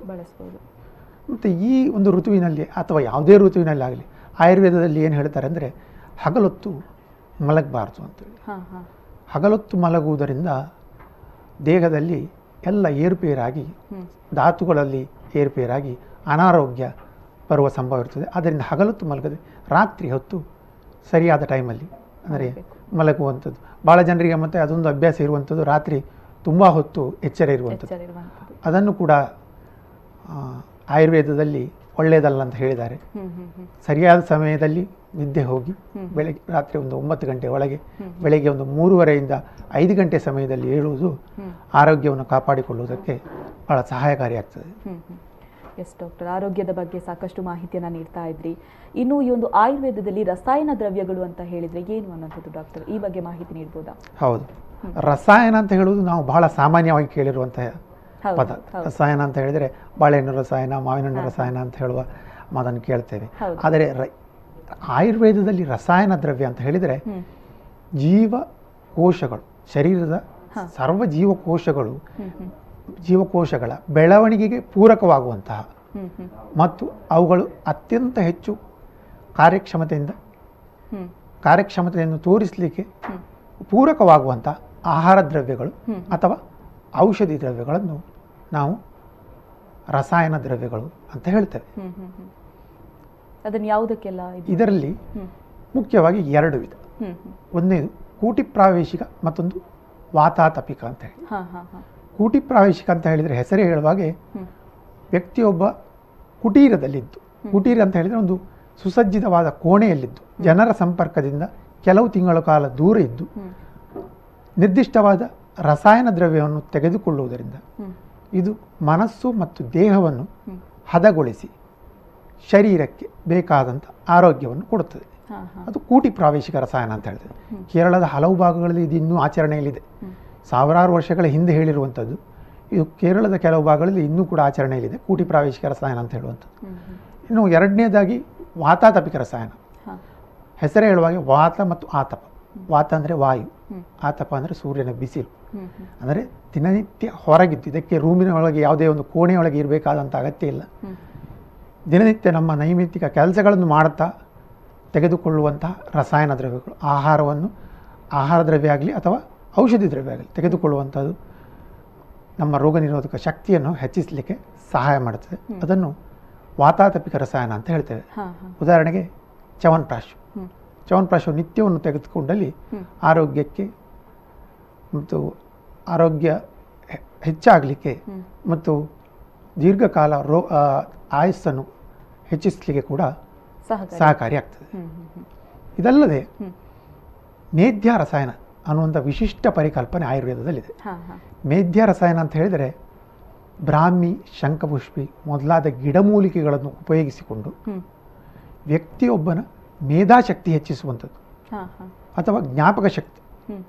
ಇದನ್ನು ಹೆಚ್ಚಿಸುವ ಒಂದು ರಸಾಯನವನ್ನು ಮೇಧ್ಯ ರಸಾಯನ ಅಂತ ಹೇಳ್ತೇವೆ.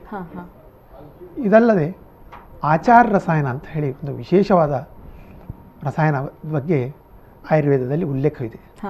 ಆಚಾರ ರಸಾಯನ ಅಂತ ಹೇಳಿದರೆ ವ್ಯಕ್ತಿಯೊಬ್ಬ ಯಾವ ರೀತಿಯ ನಡವಳಿಕೆಗಳನ್ನು. ಬೆಳೆಸಿಕೊಳ್ಬೇಕು. ಯಾವ ರೀತಿಯ ಮನಸ್ತತ್ವವನ್ನು ಬೆಳೆಸಿಕೊಳ್ಬೇಕು.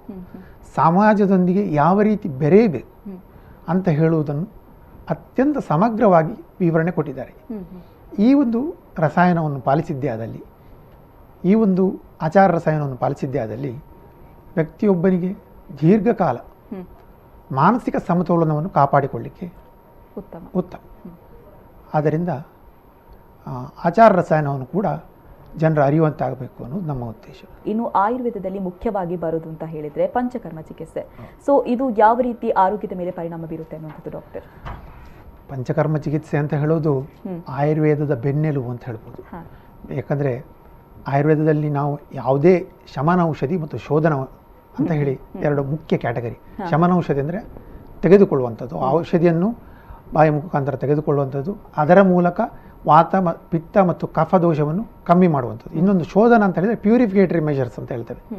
ಇವುಗಳಲ್ಲಿ ಬಹುಮುಖ್ಯವಾದ್ದು ಅಂತ ಹೇಳಿದರೆ ಬಸ್ತಿ ವಮನ ವಿರೇಚನ ಮತ್ತು ನಸ್ಯಕರ್ಮ. ನಮ್ಮ ನಾನು ಮೊದಲೇ ಹೇಳಿದಾಗ ನಮ್ಮ ದೇಹದಲ್ಲಿ ಮೂರು ದೋಷಗಳಿವೆ. ಅವು ಯಾವುವು ಅಂದರೆ ವಾತ ಪಿತ್ತ ಕಫ. ಮತ್ತು ಏಳು ಧಾತುಗಳಿವೆ. ಧಾತುಗಳಂದರೆ ಬೇಸಿಕ್ ಕಾಂಪೊನೆಂಟ್ಸ್. ಅಂದರೆ ಯಾವುದರಿಂದ ಮಾಡಲ್ಪಟ್ಟಿದೆ ಶರೀರ ಅಂತ ಹೇಳುವಂಥದ್ದು. ಅದು ಯಾವುವು ಅಂದರೆ ರಸ ರಕ್ತ ಮಾಂಸ. ಮೇದ ಅಸ್ಥಿ ಮಜ್ಜ ಮತ್ತು ಶುಕ್ರ. ಯಾವಾಗ ಈ ಮೂರು ದೋಷಗಳಲ್ಲಿ ಏರುಪೇರು ಆಗ್ತದೋ ಆಗ ಈ ಸಪ್ತಧಾತುಗಳಲ್ಲಿ ಕೂಡ ಚೇಂಜಸ್ ಆಗ್ತದೆ ಬದಲಾವಣೆ ಆಗ್ತದೆ. ಈ ಬದಲಾವಣೆಯಿಂದಾಗಿ ರೋಗಗಳು ಬರಬಹುದು. ಇಂತಹ ರೋಗಗಳು ಬರದಂತೆ ತಡೆಗಟ್ಟಲಿಕ್ಕೆ ಆಯುರ್ವೇದದಲ್ಲಿ ಹೇಳಿರುವಂಥ ಪಂಚಕರ್ಮ ಚಿಕಿತ್ಸೆ ಬಹಳ ಉತ್ತಮವಾದ್ದು. ವಿಶೇಷವಾಗಿ ಪಸ್ತಿ ವಮನ ವಿರೇಚನ. ಈ ಮೂರು ಕೂಡ ಕ್ರಮವಾಗಿ ವಾತ ಕಫ ಮತ್ತು ಪಿತ್ತದಲ್ಲಿ. ಸೂಚಿಸಿದ್ದಾರೆ. ಅಂದರೆ ಅವುಗಳ ನಿಯಂತ್ರಣ ಮಾಡಲಿಕ್ಕೆ ಬಹಳ ಸಹಾಯಕಾರಿಯಾಗ್ತದೆ ಬಹಳ ಜನರಿಗೆ ಇರುವಂಥ ತಪ್ಪು ಕಲ್ಪನೆ ಅಂತ ಹೇಳಿದರೆ ನಾನು ಆರೋಗ್ಯದಿಂದ ಇರುವಾಗ ಏನು ಬೇಕಾಗಿಲ್ಲ ಅಂತ ಹೇಳಿ ನಾನು ಆರೋಗ್ಯದಿಂದ ಇದ್ದೇನೆ ಸಂಪೂರ್ಣ ಆರೋಗ್ಯದಿಂದ ಇದ್ದೇನೆ ನನಗೆ ಯಾವುದೇ ಔಷಧಿ ಬೇಕಾಗಿಲ್ಲ ಅಂತ. ಆದರೂ ಕೂಡ ನಮ್ಮ ದೇಹದಲ್ಲಿ ಕೆಲವು ಬದಲಾವಣೆಗಳು ಆಗ್ತಾನೇ ಇರ್ತದೆ. ನಿರಂತರವಾಗಿ ಅದು ಹಾರ್ಮೋನಲ್ ಇಂಬ್ಯಾಲೆನ್ಸ್ ಆಗಿರ್ಬೋದು ಅಥವಾ ಕೆಲವು ಟಾಕ್ಸಿನ್ಸ್ ಹೊರಗಡೆಯಿಂದ ಬಂದಿರುವುದಂಥದ್ದಾಗ್ಬೋದು ಇದರಿಂದಾಗಿ ನಿರಂತರ ಬದಲಾವಣೆ ಆಗ್ತಾ ಇರ್ತದೆ. ಈ ಒಂದು ಬದಲಾವಣೆ ಪ್ರಕ್ರಿಯೆಯನ್ನು ಸರಿಯಾದ ಸಮಸ್ಥಿತಿಯಲ್ಲಿ ಇಡಲಿಕ್ಕೆ ಪಂಚಕರ್ಮ ಚಿಕಿತ್ಸೆ ಆರೋಗ್ಯವಂತರು ಕೂಡ ತೆಗೆದುಕೊಂಡಲ್ಲಿ ವರ್ಷಕ್ಕೊಮ್ಮೆ ಆದರೂ ತೆಗೆದುಕೊಂಡಲ್ಲಿ ದೀರ್ಘಕಾಲ ಸ್ವಾಸ್ಥ್ಯವನ್ನು ಕಾಪಾಡಿ ಸ್ವಾಸ್ಥ್ಯವನ್ನು ಕಾಪಾಡಿಕೊಳ್ಳಿಕ್ಕೆ ಸಹಾಯಕಾರಿಯಾಗ್ತದೆ ಎಸ್ ಡಾಕ್ಟರ್ ಇನ್ನು ಕೆಲವರು ಹೇಳ್ತಾರೆ ಆಯುರ್ವೇದ ಚಿಕಿತ್ಸೆಯಲ್ಲಿ ಪಡ್ಕೊಳ್ಬೇಕಾದ್ರೆ ತುಂಬ ಒಂದು ಕ್ರಮಗಳನ್ನು ಪಾಲಿಸಬೇಕಾಗುತ್ತೆ ಅನ್ನುವಂಥದ್ದು. ಸೊ ಈ ಬಗ್ಗೆ ಇನ್ಫಾರ್ಮೇಶನ್ ಡಾಕ್ಟರ್ ಹೌದು. ಆಯುರ್ವೇದದಲ್ಲಿ ಮುಖ್ಯವಾಗಿ ನಾವು ಹೇಳೋದು ಅಂತ ಹೇಳಿದರೆ ಈ ವಮನ ಆಗಲಿ ವಿರೇಚನ ಆಗಲಿ ಮಾಡೋದಕ್ಕಿಂತ ಮುಂಚೆ ಒಂದು ಸ್ನೇಹನ ಕರ್ಮ ಅಂತ ಮಾಡ್ತೇವೆ. ಸ್ನೇಹನ ಕರ್ಮ ಅಂತ ಹೇಳಿದರೆ ತುಪ್ಪ ಕುಡಿಯುವಂಥದ್ದು. ಅದನ್ನು ಮೂರು ದಿನ ಮೂರು ಅಥವಾ ನಾಲ್ಕು ದಿನ ಅಥವಾ ಏಳು ದಿನದವರೆಗೆ ತುಪ್ಪವನ್ನು ಕುಡಿಬೇಕಾಗ್ತದೆ. ಇದನ್ನು ಕುಡಿದ ನಂತರ ಮುಂದಿನ ಇದನ್ನು ಕೆಲವರಿಗೆ ಕುಡಿಲಿಕ್ಕೆ ಕಷ್ಟ ಆಗ್ತದೆ. ತುಪ್ಪ ಕುಡಿಯುವುದು ಅಂತ ಹೇಳಿದರೆ ಅದು ಆಗೋದಿಲ್ಲ ಡೈಜೆಸ್ಟ್ ಆಗೋದಿಲ್ಲ ಕೆಲವರಿಗೆ ಅಜೀರ್ಣದಾಗ ಆಗ್ತದೆ. ಇನ್ನು ಕೆಲವರಿಗೆ ರುಚಿ ಬರೋದಿಲ್ಲ ಅದೊಂದು ಸ್ವಲ್ಪ ಸಮಸ್ಯೆ ಆಗ್ತದೆ. ಆದರೂ ಕೂಡ ನಿತ್ಯವಾಗಿ ಇದನ್ನು ತೆಗೆದುಕೊಂಡಲ್ಲಿ ತುಪ್ಪವನ್ನು ಒಮ್ಮೆ ತೆಗೆದುಕೊಳ್ಳಿಕ್ಕೆ ಅಭ್ಯಾಸ ಮಾಡಿದಲ್ಲಿ ಮತ್ತೆ ಅದು ಅಭ್ಯಾಸ ಆಗ್ತದೆ. ಮತ್ತು ಮೂರು ಅಥವಾ ಏಳು ದಿನದ ನಂತರ ಪ್ರಧಾನ ಕರ್ಮವಾದ ವಾಮನ ವಿರೇಚನವನ್ನು ಮಾಡಿದರೆ ವ್ಯಕ್ತಿಯೊಬ್ಬ ಆರೋಗ್ಯವನ್ನು ಕಾಪಾಡಿಕೊಳ್ಳುವುದರಲ್ಲಿ ಸಹಾಯಕಾರಿ ಆಗ್ತದೆ. ಎಸ್ ಡಾಕ್ಟರ್ ಇನ್ನು ಕೊನೆಯದಾಗಿ ಎಲ್ಲೆಡೆ ಕೂಡ ಕೊರೋನಾದೇ ಸುದ್ದಿ ಅಂತ ಹೇಳ್ಬೋದು. ಇದರಿಂದಾಗಿ ಜನತೆ ತುಂಬ ಭಯಭೀತರಾಗಿದ್ದಾರೆ. ಸೊ ನಿಮ್ಮ ಒಂದು ಕಿವಿ ಮಾತು ಏನು ಡಾಕ್ಟರ್ ಈ ಬಗ್ಗೆ? ಹೌದು ನಿಮಗೆ ನಿಮಗೆ ಗೊತ್ತಿರುವ ಹಾಗೆ ಕೊರೋನಾ ಒಂದು ಸಾಂಕ್ರಾಮಿಕ ರೋಗ. ಇದು ವ್ಯಕ್ತಿಯಿಂದ ವ್ಯಕ್ತಿ ಹರಡುವಂಥದ್ದು.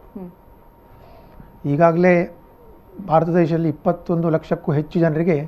ಈ ಕಾಯಿಲೆ ಒಕ್ಕರಿಸಿದೆ ಪ್ರತಿದಿನ ಐವತ್ತು ಅರವತ್ತು ಸಾವಿರ ಪ್ರಕರಣಗಳಿಗಿಂತಲೂ ಹೆಚ್ಚಾಗ್ತಾ ಇದೆ. ಇಷ್ಟಾದರೂ ಕೂಡ ಕೆಲವರಲ್ಲಿ ಸಂಪೂರ್ಣ ಅತಿಯಾದ ಭಯ ಇರುವುದು. ಇದರ ಬಗ್ಗೆ ಅತಿಯಾದ ಭಯ ಇನ್ನು ಕೆಲವರಿಗೆ ಸಂಪೂರ್ಣ ನಿರ್ಲಕ್ಷ್ಯ. ಅದು ಎರಡೂ ಅಲ್ಲ ಮಧ್ಯಮ ಮಾರ್ಗವನ್ನು ನಾವು ಪಾಲಿಸಬೇಕಾದದ್ದು ಬಹುಮುಖ್ಯ. ಹ್ಮ್ ಹ್ಮ್ ಹ್ಮ್. ಅತಿಯಾದ ಭಯ ಕೂಡ ಮನುಷ್ಯನಿಗೆ ಸಮಸ್ಯೆಯನ್ನು ಉಂಟು ಮಾಡುತ್ತೆ ಕೆಲವರು ಕೊರೋನಾ ಬಂತು ಅಂತ ಹೇಳಿದ ತಕ್ಷಣ ಮನೋಸ್ಥೈರ್ಯವನ್ನು ಕಳೆದುಕೊಳ್ತಿದ್ದಾರೆ. ಆದರೆ ಮನೋಸ್ಥೈರ್ಯವನ್ನು ಕಳೆದುಕೊಳ್ಬೇಕಾಗಿಲ್ಲ. ಯಾಕೆಂದರೆ ಭಾರತದಲ್ಲಿ ಇದರ ಚೇತರಿಕೆ ಪ್ರಮಾಣ ಶೇಕಡ ಎಪ್ಪತ್ತಕ್ಕಿಂತ ಹೆಚ್ಚಿದೆ. ಮತ್ತು ಮರಣ ಪ್ರಮಾಣ ಶೇಕಡ ಎರಡಕ್ಕಿಂತ ಕಡಿಮೆ ಇದೆ. ಅದರಿಂದ ರೋಗ ಬಂತು ಅಂದ ತಕ್ಷಣ ನಾವೇನು ಸಾಯೋದಿಲ್ಲ.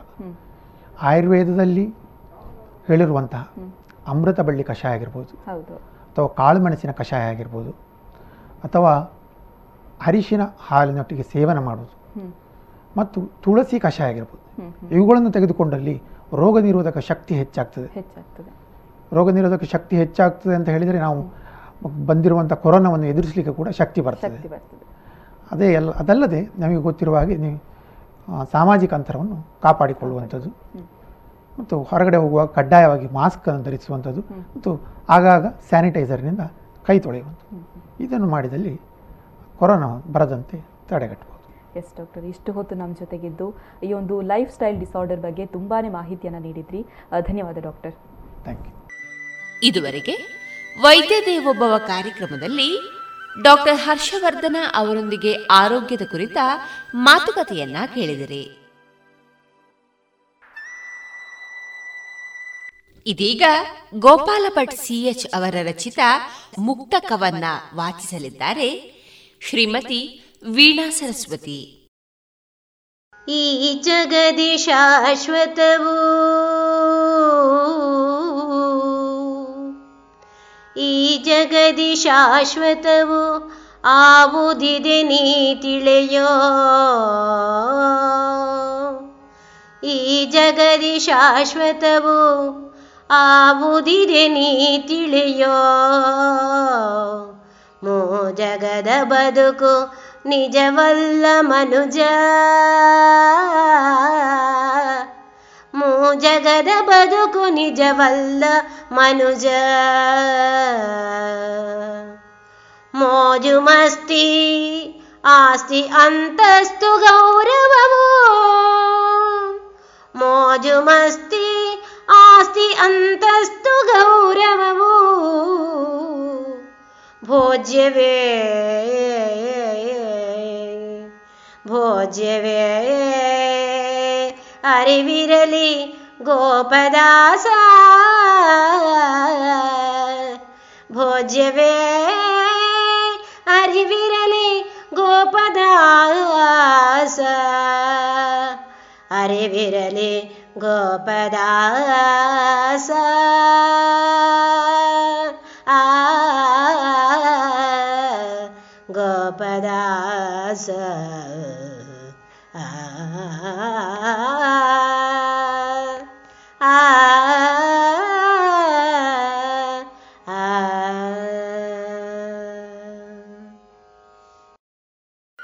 ಇದುವರೆಗೆ ಶ್ರೀಯುತ ಗೋಪಾಲ ಸಿಎಚ್ ಅವರ ರಚಿತ ಮುಕ್ತಕವನ್ನ ಕೇಳಿದಿರಿ.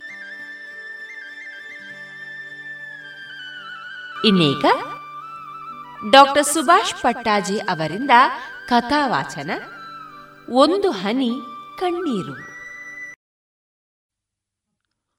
ಒಂದು ಹನಿ ಕಣ್ಣೀರು. ಹೆಣವನ್ನು ಮನೆಗೆ ತರುವಾಗ ಪೂರ್ತಿ ಕತ್ತಲಾಗಿತ್ತು. ಸುಮಾರು ಐದು ಮೈಲುಗಳಷ್ಟು ದಾರಿಯನ್ನು ಕ್ರಮಿಸಿ ಅಂಚೆ ಇಲಾಖೆಯವರ ಕ್ವಾರ್ಟರ್ಸ್ಗಳನ್ನು ಸುತ್ತುವರಿದ ದೊಡ್ಡ ಕಂಪೌಂಡ್ ಗೋಡೆಯ ಒಂದು ತುದಿಯವರೆಗೆ ಸಲೀಸಾಗಿ ಬಂದ ಹೆಣ ಹೊತ್ತ ಆಟೋ ಮತ್ತು ಅದರ ಜೊತೆಗೆ ಇದ್ದ ಇಬ್ಬರು ಬೈಕು ಸವಾರರಿಗೆ ಇದ್ದಕ್ಕಿದ್ದಂತೆ ರಸ್ತೆ ಮುಗಿದು ಹೋಗಿರುವುದರ ಅರಿವಾಗಿ ಎಲ್ಲರೂ ಜೊತೆಯಾಗಿಯೇ ಕಂಪೌಂಡ್ ಗೋಡೆಯ ಪಕ್ಕ ನಿಂತು ಕಾಲುದಾರಿ ಏನಾದರೂ ಕಾಣುತ್ತದೆಯೋ ಎಂದು ತಡಕಾಡತೊಡಗಿದರು. ಚೆನ್ನಾಗಿ ಮಳೆ ಸುರಿದುದರಿಂದ ರಸ್ತೆ ಮತ್ತು ಮೋರಿಗಳ ಎಲ್ಲೆಂದರಲ್ಲಿ ನೀರು ನಿಂತಿದ್ದು ಕಾಲಿಟ್ಟಲ್ಲೆಲ್ಲ ತಚಿಪಿಚಿ ಇದ್ದಕ್ಕಿದ್ದಂತೆ ರಸ್ತೆಗೆ ಅಡ್ಡವಾಗಿ ಕಂಪೌಂಡ್ ಎದ್ದು ನಿಂತುದನ್ನು ಗಮನಿಸಿದ ರಿಕ್ಷಾ ಚಾಲಕನು ಸುತ್ತಲೂ ದಿಟ್ಟಿಸಿ, ಏನು ಸ್ವಾಮಿ, ಎಲ್ಲಿದ್ದೀರಾ? ಯಾವ ಕಡೆ ಹೋಗೋದು? ದಾರಿಯಲ್ಲಿದೆ ಎಂದು ಹಿಂದೆ ನಿಂತಿದ್ದ ಸವಾರರನ್ನು ಉದ್ದೇಶಿಸಿ ಕೇಳಿದ. ಇಷ್ಟು ದೂರ ಅಂದರೆ ನೂರೇಕೆ? ಐನೂರು ಕೊಟ್ಟರೂ ಈ ದರಿದ್ರ ಕೆಲಸಕ್ಕೆ ಒಪ್ಪಿಕೊಳ್ಳುತ್ತಿರಲಿಲ್ಲ. ಮಧ್ಯಾಹ್ನದಿಂದ ಮೂವತ್ತು ರೂಪಾಯಿಯ ಬಾಡಿಗೆಯೂ ಸಿಕ್ಕಿರಲಿಲ್ಲ ನಿಜ. ಆದರೂ ಆ ಕುರಿತು ಆತ ತಲೆಬಿಸಿ ಮಾಡಿಕೊಳ್ಳುವ ಗೋಜಿಗೆ ಹೋಗಿರಲಿಲ್ಲ. ತನ್ನಂಥವನಿಗೆ ಏನಿದ್ದರೂ ಇದೆಲ್ಲ ಸಂಜೆಯಾಗುವ ಮುನ್ನವೇ ಮುಗಿದು ಹೋಗಬೇಕಾದಂಥವು. ಕಪ್ಪಾಗುವ ಮೊದ, ಮುನ್ನವೇ ಮನೆ ಸೇರಿಕೊಳ್ಳುವಂತಾಗಬೇಕು. ಬೆಚ್ಚಗೆ ಕಂಬಳಿ ಹೊದ್ದು ಏನಾದರೂ ಕಾಳಾಗಿಯುತ್ತಲೋ, ಜರ್ದ ತಿನ್ನುತ್ತಲೋ, ಮನೆಯ ಮೂಲೆಯಲ್ಲಿ ಬೆಚ್ಚಗೆ ಬಿದ್ದುಕೊಳ್ಳುವಂಥದ್ದಾಗಬೇಕು. ಇಲ್ಲೇ ಪಕ್ಕದಲ್ಲೇ ಎಂದರು. ಎರಡು ಕಿಲೋಮೀಟ್ರ್ ಕೂಡ ಆಗೋದಿಲ್ಲ ಅಂತಲೂ ಹೇಳಿದರು. ಸತ್ತಿಲ್ಲ, ಹೆಣವಲ್ಲ, ಕುಡಿದದ್ದು ಜಾಸ್ತಿಯಾಗಿ ಬೋಧ ತಪ್ಪಿದ್ದಾನೆ ಅಷ್ಟೇ. ಡಾಕ್ಟರು ಕೂಡ ಇದನ್ನೇ ಹೇಳಿದ್ದಾರೆ ಅಂತ ಎಂದು ಹೇಳಿದ್ರಲ್ಲ. ಆದರೆ ನೋಡುತ್ತಲೇ ನನಗೆ ಗೊತ್ತಾಗಿ ಬಿಟ್ಟಿತು ಅದೊಂದು ಹೆಣ ಎಂದು. ಪೊಲೀಸಿನವರಿಂದ ಪೋಸ್ಟ್ ಮಾರ್ಟಮ್ ಗಲಾಟೆಯಿಂದ ತಪ್ಪಿಸಿಕೊಳ್ಳಲು ಇದೆಲ್ಲ ಸ್ಟಂಟು ಎಂದೂ ಅರಿವಾಯಿತು. ಆದರೂ ಗೊತ್ತಿಲ್ಲದವನಂತೆ ನಟಿಸಿ ಒಪ್ಪಿಕೊಂಡೆ. ಎಲ್ಲದಕ್ಕೂ ಹಿಂದಿದ್ದ ಮೂರ್ತಿ ಬೈಕಿಗೆ ಸ್ಟ್ಯಾಂಡ್ ಹಾಕಿ ನಿಲ್ಲಿಸಿ, ಒಂದು ನಿಮಿಷ ಇಲ್ಲೆಲ್ಲಾದರೂ ದಾರಿ ಇದೆ, ನೋಡ್ತೇನೆ ಎಂದು ಸಿಗರೇಟು ಅಂಟಿಸಿ, ಗೆಳೆಯನಿಗೂ ಒಂದನ್ನು ನೀಡಿ, ರಿಕ್ಷಾದವನಿಗೆ ಕೊಡಲು ಬಂದಾಗ ಓ, ಅದೆಲ್ಲ ಬೇಡ ಸ್ವಾಮಿ, ಒಮ್ಮೆ ಬೇಗ ಮುಗ್ದ್ರೆ ಸಾಕಿದಲ್ಲ ಎಂದ ಆತ. ಮೂರ್ತಿ ಒಂದಷ್ಟು ಮುಂದೆ ಹೋಗಿ ರಸ್ತೆಯ ಒಂದು ಬದಿಯಲ್ಲಿ ಹಾಕಿದ್ದ ತಂತಿಬೇಲಿಯ ಪಕ್ಕ ನಿಂತು ಸುತ್ತಲೂ ದಿಟ್ಟಿಸಿದ. ರಸ್ತೆಯ ಇನ್ನೊಂದು ಮಗ್ಗುಲಿಗೆ ಉದ್ದಕ್ಕೆ ಚಾಚಿಕೊಂಡ ಅಂಗಡಿಗಳ ಸಾಲನ್ನು ದಿಟ್ಟಿಸಿ ಗುರುತು ಹಿಡಿಯಲು ಪ್ರಯತ್ನಿಸಿದರೆ ಏನೂ ಗೊತ್ತಾಗಲಿಲ್ಲ. ದಾರಿ ತಪ್ಪಿಬಿಟ್ಟೇವೆ, ಇರಲಿಕ್ಕಿಲ್ಲ. ಕೆಲವು ತಿಂಗಳ ಹಿಂದೆ ಆತ ಬಲವಂತ ಮಾಡಿ ಮನೆಗೆ ಕರೆದುಕೊಂಡು ಹೋದಾಗ ಇದೇ ರಸ್ತೆಯಲ್ಲಿ ಇದೇ ರಸ್ತೆಯಿಂದಲೇ ಅಲ್ಲವೇ ಹೋದದ್ದು. ಒಂದೇ ರಸ್ತೆ. Military parade ground, agricultural farm, P and T quarters ದಾಟುತ್ತಲೇ ಸಿಗುವ ಬಡಾವಣೆಯಲ್ಲೇ ಅಲ್ಲವ ಇವನ ಮನೆ ಇದ್ದದ್ದು. ಕೊರಳುದ್ದ ಮಾಡಿ ಮಾಡಿ ಸುತ್ತಲೂ ನಿಟ್ಟಿಸುತ್ತಾ ಮೀನಮೇಷ ಎಣಿಸುತ್ತಿದ್ದ ಮೂರ್ತಿಯನ್ನು ನೋಡಿದ ಅವನ ಸ್ನೇಹಿತನಿಗಂತೂ ರೇಗಿ ಹೋಯಿತು. ಈ ಮೂರ್ತಿ ಎನ್ನುವ ಬೃಹಸ್ಪತಿಯದು ಯಾವತ್ತೂ ಒಂದೇ ಗೋಳು. ಇಲ್ಲದ ಉಸಾಬ್ರಿಯನ್ನು ತಲೆಯ ಮೇಲೆ ಎಳೆದುಕೊಳ್ಳೋದು, ತಾನು ಎಳೆದುಕೊಂಡು ಒದ್ದಾಡುವುದಲ್ಲದೆ ಇದ್ದ ಬದ್ದವರಿಗೂ ತಲುಕಿ, ತಗಲಿಸಿ ತನ್ನ ಜೊತೆ ಅವರು ಸಾಯುವ ಹಾಗೆ ಮಾಡೋದು. ನನ್ನ ಗ್ರಹಚಾರವಾದರೂ ಎಂಥದ್ದು? ಎಂದೂ ಇಲ್ಲದ ನಾನು ಹಿಂದೆ ಈ ಮಹಾನುಭಾವನ ಜೊತೆಗೆ ಹೊರಟು ಬರಬೇಕಾಗಿ ಬಂತ? ಆಫೀಸ್ ಕ್ಯಾಂಟೀನಲ್ಲಿ ಬೈಟು, ಕಾಫಿ ಕುಡಿದಾದ ಮೇಲೆ ರಸ್ತೆಗೆ ಬಂದು ಸಿಗರೇಟ್ ಅಂಟಿಸಿ ಆದ ಬಳಿಕ ಕೊಂಚ ದೂರ ಸಾಗಿದಾಗ ಇದ್ದಕ್ಕಿದ್ದಂತೆ ಮಳೆ ಹನಿಯಲು ತೊಡಗಿ ಓಡಿ ಹೋಗಿ ಮರದ ಬುಡವನ್ನು ಆಶ್ರಯಿಸಿದ ಮೇಲೆ ಒಂದಷ್ಟು ದಾರಿ ಕ್ರಮಿಸುತ್ತಲೇ ಆಸ್ಪತ್ರೆಗೆ ದಾಖಲಾಗಲು ಬೆಂಗಳೂರಿಗೆ ಬಂದ ಅದ್ಯಾರೋ ಹಳ್ಳಿ ಕಡೆಯವರು ಸಿಕ್ಕರು ಅಂತ ಮೂರ್ತಿ ಮಾತಿಗೆ ನಿಂತ ಮೇಲೆ ಹೀಗೆ ಅವನಿಂದ ತಪ್ಪಿಸಿಕೊಂಡು ತನ್ನ ಪಾಡಿಗೆ ತಾನು ಹೋಗಲು ಬೇಕಾದಷ್ಟು ಅವಕಾಶಗಳಿದ್ದವು. ಆದರೆ ನಾನು ಹಾಗೆ ಮಾಡಲೇ ಇಲ್ವಲ್ಲ. ಮೂರ್ತಿ ನಿಂತಾಗ ನಿಂತೆ, ಕುಳಿತಾಗ ಕುಳಿತೆ, ಸಿಗರೇಟ್ ಸೇದಿದಾಗ ಸೇದಿದೆ, ಆತ ಬೈಕ್ ಏರಿದಾಗ ನಾನು ಏರಿದೆ, ಅರ್ಧ ದಾರಿ ಹೀಗೆ ಕಳೆಯಿತು. ಇನ್ನೇನು ಮುಂದಿನ ಸರ್ಕಲ್ಲಿ ತಿರುಗಿಕೊಂಡು ಗುಡ್ ನೈಟ್ ಮೂರ್ತಿ ಅನ್ನಬೇಕು. ಅಷ್ಟರಲ್ಲೇ ವಕ್ಕರಿಸಿತಲ್ಲ ಗ್ರಹಚಾರ. ಸರ್ಕಲ್ನ ಪಕ್ಕದಲ್ಲಿದ್ದ ಮದ್ಯದಂಗಡಿಯ ಎದುರುಗಡೆಯ ರಸ್ತೆಯ ಮೋರಿಯಲ್ಲಿ ಬೋರಲಾಗಿ ಆತ ಬಿದ್ದಿದ್ದ. ಆತ ಬಿದ್ದಿರೋದು ದೊಡ್ಡ ಆಶ್ಚರ್ಯವೇನೂ ಇಲ್ಲ. ಯಾಕೆಂದರೆ ಅದರಲ್ಲಿ ಏನು ವಿಶೇಷ? ಆಫೀಸ್ ಮುಗಿಸಿ ಸಂಜೆ ಮನೆಗೆ ಹೋಗುವಾಗಲೆಲ್ಲ ನಿತ್ಯ ಇದೇ ಸ್ಥಳದಲ್ಲಿ ವಿವಿಧ ಭಂಗಿಗಳಲ್ಲಿ ಕೋನಗಳಲ್ಲಿ ಆಗುತ್ತಿತ್ತಲ್ಲ ಇವನ ದರ್ಶನ. ಪಕ್ಕದ ಕಲ್ಲು ಪಾಚಿನ ಮೇಲೆ ಕುಳಿತು ಸಿಗರೇಟ್ ಸುಡುತ್ತಲೋ ಅಥವಾ ಯಾರ ಜೊತೆಗಾದರೂ ಜಗಳ ಎಂದೆನ್ನಬಹುದಾದಂತಹ ತಾರಕ ಸ್ವರದಲ್ಲಿ ಮಾತನಾಡುತ್ತಲೋ ಇಲ್ಲ ಅಕಸ್ಮಾತ್ತಾಗಿ ಸಿಕ್ಕ ಯಾವನಾದರೂ ಪರಿಚಯದವನಿಗೆ ಹೆಂಡಗೊಡಿಸಿ ಎಂದು ಗೋಗರಿಯುತ್ತಲೋ, ಅದ್ಯಾವುದೂ ಅಲ್ಲವಾದರೆ ಕುಡಿದು ಆಮಲೇರಿ ರಸ್ತೆ ಬದಿಯಲ್ಲಿ ಬಿದ್ದಿರುತ್ತಲೋ ಅವನನ್ನು ನೋಡಬಹುದಿತ್ತು. ಸ್ವಯಂ ನಿವೃತ್ತಿ ತೆಗೆದುಕೊಂಡ ಮೇಲಂತೂ ಈತನದ್ದು ನಿತ್ಯ ಇದೇ ಕಸುಬು. ಮೂರು ಹೊತ್ತು ಕುಡಿಯುವುದು, ಕುಡಿದು ಹೀಗೆ ಬಿದ್ದುಕೊಳ್ಳೋದು ಇಂದೂ ಅಷ್ಟೆ. ಮೋರಿಯಲ್ಲಿ ಆತ ಬಿದ್ದಿರುವುದನ್ನು ಮೂರ್ತಿಗಿಂತ ಮೊದಲು ನೋಡಿದವನು ನಾನೇ. ಕುಡಿದದ್ದು ಹೆಚ್ಚಾಗಿರಬೇಕು ಅಂದುಕೊಂಡು ಹಾಗೆ ಬಿಟ್ಟು ಬಿಡಲು ಹೊರಟೆ. ನನಗಿಂತಲೂ ಮೊದಲು ಬೇಕಾದಷ್ಟು ಜನ ನೋಡಿರಬಹುದು. ಪ್ರತಿಯೊಬ್ಬರೂ ನಾನಂದುಕೊಂಡಂತೆ ಅಂದುಕೊಂಡಿರಬೇಕು. ತಮ್ಮದೇ ಬೇಕಾದಷ್ಟಿರುವಾಗ ಇನ್ನೊಬ್ಬರ ಉಸಾಬರಿ ಯಾಕೆ? ಆದರೆ ಈ ದಾರಿದ್ರದ ಮೂರ್ತಿ ಚಕ್ಕಂತ ಬೈಕಿನಿಂದ ಇಳಿದೇ ಬಿಟ್ಟ. ಸ್ಟ್ಯಾಂಡ್ ಹಾಕುತ್ತಾ, ಏ, ನೋಡಲ್ಲಿ ನಾಗೇಶ್! ನಮ್ಮ ಪ್ರವೀಣ್ ಬಿದ್ದಿರೋದು ಅಂದ. ಓ ಅದರಲ್ಲಿ ಹೊಸದೇನೋ ಅದರಲ್ಲಿ ನಿತ್ಯ ನೋಡ್ತಿದ್ದುದೆ. ಕುಡ್ದದ್ದು ಜಾಸ್ತಿಯಾಗಿದೆ ಅಷ್ಟೇ. ಆಮಲು ಇಳಿದಾಗ ತಾನಾಗಿ ಎದ್ದು ಹೋಗ್ತಾನೆ. ಬನ್ನಿ, ಹೋಗುವ, ಎಂದೆ. ಹಾಗಲ್ಲ ನಾಗೇಶ್, ಸರಿಯಾಗಿ ನೋಡಿ. ಮೂರ್ತಿ ಅವಸರವಸರವಾಗಿ ಧಾವಿಸಿ ಇನ್ನಷ್ಟು ಹತ್ತಿರ ಹೋದ. ಆಗಲೇ ನಾನು ಸರಿಯಾಗಿ ನೋಡಿದ್ದು. ತಲೆ ಪಕ್ಕಕ್ಕೆ ವಾಲಿ, ಮೋರಿಯಲ್ಲಿ ನಿಂತ ನೀರಿನಲ್ಲಿ ಅರ್ಧ ಮುಳುಗಿತ್ತು. ಮೂರ್ತಿ ಧಾವಿಸಿದವನೇ ಇಡೀ ದೇಹವನ್ನು ಅನಾಮತ್ತಾಗಿ ಎತ್ತಿ ಪಕ್ಕಕ್ಕೆ ಮಲಗಿಸಿ, ಅಲ್ಲಲ್ಲಿ ಪ್ರತ್ಯಕ್ಷರಾಗತೊಡಗಿದ ಮಕ್ಕಳನ್ನು ಗದರಿಸಿ ಓಡಿಸುತ್ತಾ, ಅಯ್ಯೋ, ನನಗೇನೋ ಎಲ್ಲ ಮುಗಿದು ಹೋಗಿರೋ ಥರ ಕಾಣಿಸ್ತಾ ಇದೆ. ಮೊದಲು ಇವನನ್ನು ಇಲ್ಲಿಂದ ಯಾವುದಾದ್ರೂ ಡಾಕ್ಟರ್ ಹತ್ತಿರ ಒಯ್ಯಬೇಕು. ಒಂದು ನಿಮಿಷ ಬಂದುಬಿಟ್ಟೆ ಎಂದು ರಿಕ್ಷಾ ತರಲು ಓಡಿದ. ಈಗ ಮೂರ್ತಿಗೆ ನೋವು ಶುರುವಾಯಿತೇ ವಿನಃ ಬಡಾವಣೆಯ ಗುರುತು ಹತ್ತಲಿಲ್ಲ. ತಂತಿಬೇಲಿಯ ಆಚೆ ಅಷ್ಟು ದೂರದಲ್ಲಿ ರಸ್ತೆಯ ಲೈಟ್ ಕಂಬದ ಕೆಳಗೆ ಶಾಲೆಯ ಮಕ್ಕಳಂತೆ ಕಾಣುವ ಒಂದಷ್ಟು ಹುಡುಗರು ದುಡ್ಡು ಹಾಕಿ ಆಡುವ ಎಂಥದೋ ಆಟದಲ್ಲಿ ಮಗ್ನರಾಗಿದ್ದರು. ಬೇಲಿಯೊಳಗಿನಿಂದ ನುಸುಳಿಕೊಂಡು ಮೂರ್ತಿ ಹುಡುಗರಿದ್ದಲ್ಲಿ ಹೋದ. ಆತನನ್ನು ನೋಡುತ್ತಲೇ ಹುಡುಗರು ಆಟ ನಿಲ್ಲಿಸಿ ಚೀಲ ಹೆಗಲಿಗೇರಿಸಿಕೊಂಡು ನಿಂತರು. ಗುಂಪಿನಿಂದ ಹತ್ತು ಹನ್ನೆರಡು ವಯಸ್ಸಿನ ಹುಡುಗ ಕಣ್ಣಿಗೆ ಬೀಳುತ್ತಲೇ ಮೂರ್ತಿಗೆ ಬೆಚ್ಚಿ ಬೀಳುವಂತಾಯಿತು. ಕುಡುಕ ಪ್ರವೀಣನ ಎರಡನೆಯ ಮಗ. ಮಗು, ನೀನು ರಾಜು ಅಲ್ವಾ? ನನ್ನ ಗುರುತಾಯ್ತಾ? ಇಲ್ಲ ಎಂಬಂತೆ ಹುಡುಗ ತಲೆ ಹಾಕಿದ. ನಾನು ಮೂರ್ತಿ, ಹೋದ ಬಾರಿ ನಿಮ್ಮ ಮನೆಗೆ ಬಂದಿದ್ದೆ ನೋಡು. ಅವತ್ತು ನಿಮ್ಮ ಮನೆಯಲ್ಲಿ ಏನೋ ಕಾರ್ಯಕ್ರಮ ಇತ್ತು. ನಾವು ಆಫೀಸಿನವರು ಐದಾರು ಮಂದಿ ಬಂದಿದ್ದೇವಲ್ಲ. ಹೌದು ಸ್ಕೂಲಿನಿಂದ ಬಂದವ, ಇಷ್ಟೊತ್ತಾದರೂ ನೀನು ಇಲ್ಲೇ ಇದ್ದೀಯಲ್ಲ ಮಗು. ಕತ್ತಲಾಗಿ ಬಿಟ್ಟಿದೆ. ಮನೆಯಲ್ಲಿ ಅಮ್ಮನಿಗೆ ಹೆದರಿಕೆ ಆಗೋದಿಲ್ವ? ಎಂದದಕ್ಕೆ ಆ ಹುಡುಗ ಮನೆಯಲ್ಲಿ ಅಮ್ಮ ಇದ್ದರೆ ತಾನೇ ಗ, ಅಮ್ಮ ಇದ್ದರೆ ತಾನೇ ಗಾಬರಿಯಾಗೋದು. ಅಮ್ಮ ಮನೆಗೆ ಬರುವಾಗಲೇ ರಾತ್ರಿ ಕಳೀತದೆ. ಮತ್ತೆ ತಂದೆ. ಅಷ್ಟಕ್ಕೆ ಮಾತು ನಿಲ್ಲಿಸಿ, ಏನೋ ತಪ್ಪು ಮಾಡಿದಂತೆ ಹುಡುಗ ಮೂರ್ತಿಯ ಮುಖವನ್ನು ನೋಡಿದ. ಮೂರ್ತಿ ಅವನ ತಲೆ ಸವರುತ್ತಾ, ರಾಜು, ನಿಮ್ಮ ಮನೆಗೆ ಹೊರಟಿರೋದು. ನಿಮ್ಮ ತಂದೆಗೆ ಹುಷಾರಿಲ್ಲ. ರಿಕ್ಷಾದಲ್ಲಿ ಹೊತ್ತು ತಂದಿದ್ದೇವೆ. ನೋಡು, ಬೇಲಿಯ ಆ ಕಡೆ ಗಾಡಿ ನಿಂತಿರೋದನ್ನು ಬಹುಶಃ ನಾವು ದಾರಿ ತಪ್ಪಿಬಿಟ್ಟು ಅಂತ ಕಾಣುತ್ತದೆ. ನೀನು ಸಿಕ್ಕಿದ ಎಷ್ಟು ಒಳ್ಳೆಯದಾಯಿತು ನೋಡು. ಹೋಗೋಣವಾ ಎಂದುದಕ್ಕೆ ಹುಡುಗ ತಯಾರಾದ. ರಿಕ್ಷಾ ಹತ್ತಿರವಾಗುತ್ತಲೇ ಹುಡುಗ, ತಂದೆಗೆ ಏನಾಗಿದೆ? ಎಂದವ ಒಂದು ಕ್ಷಣ ತ, ತಡೆದು. ಓ, ಅಲ್ಲೆಲ್ಲೋ ರೋಡ್ ಸೈಡಲ್ಲಿ ಬಿದ್ದಿರಬಹುದು. ನಾನು ಗಾಡಿಯಲ್ಲಿ ಕೂತ್ಕೊಳ್ಳ ಎಂದಾಗ ಮೂರ್ತಿಯ ಕರುಳು ಚುರುಕ್ಕಂದಿತು ಹೌದು ಮಗು, ಹೌದು. ಪ್ರಜ್ಞೆ ತಪ್ಪಿದೆ. ಆದರೆ ನೀನು ರಿಕ್ಷಾದಲ್ಲಿ ಕೂತ್ಕೊಳ್ಳೋದು ಬೇಡ. ನನ್ನ ಬೈಕಿನ ಮೇಲೆ ಕುಳಿತುಕೋ, ಎಂದವ. ಜೊತೆ ಬಂದ ಸ್ನೇಹಿತನತ್ತ ತಿರುಗಿ, ನಾಗೇಶ್, ಇನ್ನು ನೀವು ಬೇಕಿದ್ರೆ ಹೋಗಿ. ತುಂಬ ಥ್ಯಾಂಕ್ಸ್. ನನಗೆ ಎಷ್ಟೊತ್ತಾಗ್ತದೋ ಹೇಳೋದು ಕಷ್ಟ. ಇವರ, ಇವನ ಅಮ್ಮ ಬರೋದು ಸ್ವಲ್ಪ ಎಂಟು ಗಂಟೆ ಎಲ್ಲ ಕಳೆದಿತ್ತು ಅಂತ ಕಾಣುತ್ತದೆ. ಹುಡುಗನ ಮಾತು ಕೇಳಿದಾಗ ಹಾಗೆ ಅಂದಾಜಿ ಆಯಿತು. ಅವರು ಸಿಟಿಯಲ್ಲೆಲ್ಲೋ ಬಟ್ಟೆ ಅಂಗಡಿಯಲ್ಲಿ ಕೆಲಸದಲ್ಲಿದ್ದಾರೆ ಅಂತ ಹೇಳಿ ಕಾಣ್ತದೆ ಏನು ಮಾಡೋದು? ಅವರು ಮನೆಗೆ ಬಂದ ಮೇಲೆ ಆಯಿತು ಎಲ್ಲವೂ. ನಾಗೇಶ್, ನೀವು ಹೋಗುವಾಗ ಸಾಧ್ಯ ಆದರೆ ನಮ್ಮ ಮನೆಗೂ ಒಂದು ಚೂರು ಸುದ್ದಿ ಮುಟ್ಟಿಸಿ. ಇಲ್ಲಿ ಮೊಬೈಲಿಗೆ ರೇಂಜ್ ಸಿಗ್ತಾ ಇಲ್ಲ. ಈ ಅನಾಹುತವನ್ನೆಲ್ಲ ಹೇಳಲು ಹೋಗಬೇಡಿ. ನನಗಾಗಿ ಕಾಯಬೇಡಿ. ಬರೋ ಹೊತ್ತಿನಲ್ಲಿ ಬರ್ತೇನೆ ಅನ್ನಿ, ಸಾಕು ಎಂದ. ಅದಕ್ಕಾಗಿಯೇ ಕಾದಿದ್ದವನೆಂತಿದ್ದ ಆ ಸ್ನೇಹಿತ. ಒಂದು ಕ್ಷಣವು ತಡ ಮಾಡದೆ ಬೈಕ್ ಹತ್ತಿ ಕತ್ತಲಲ್ಲಿ ಕರಗಿದ.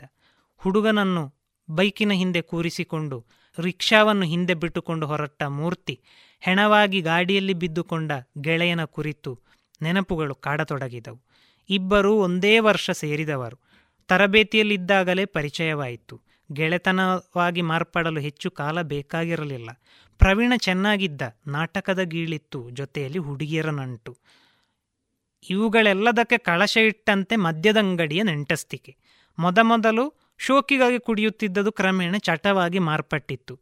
ಸದಾ ಅವನನ್ನು ಮುಕ್ರಿಕೊಂಡೇ ಇರುತ್ತಿದ್ದ ಒಂದು ವರ್ಗದ ಸ್ನೇಹಿತರ ಗುಂಪು ಇತ್ತು. ಎಲ್ಲರೂ ಗುಂಡಿನ ಗೀಳಿನವರು. ಮೊದಮೊದಲು ಕೇವಲ ಬಾರುಗಳಲ್ಲಿ ವಿಸ್ಕಿ ರಮ್ ಜಿನ್ನುಗಳ ಜೊತೆಗಿದ್ದ ಸ್ನೇಹ ರಸ್ತೆ ಪಕ್ಕದ ಹೆಂಡದ ಅಂಗಡಿಗಳಿಗೆ ವರ್ಗಾವಣೆಯಾಗಲು ಹೆಚ್ಚು ಕಾಲ ಹಿಡಿಯಲಿಲ್ಲ.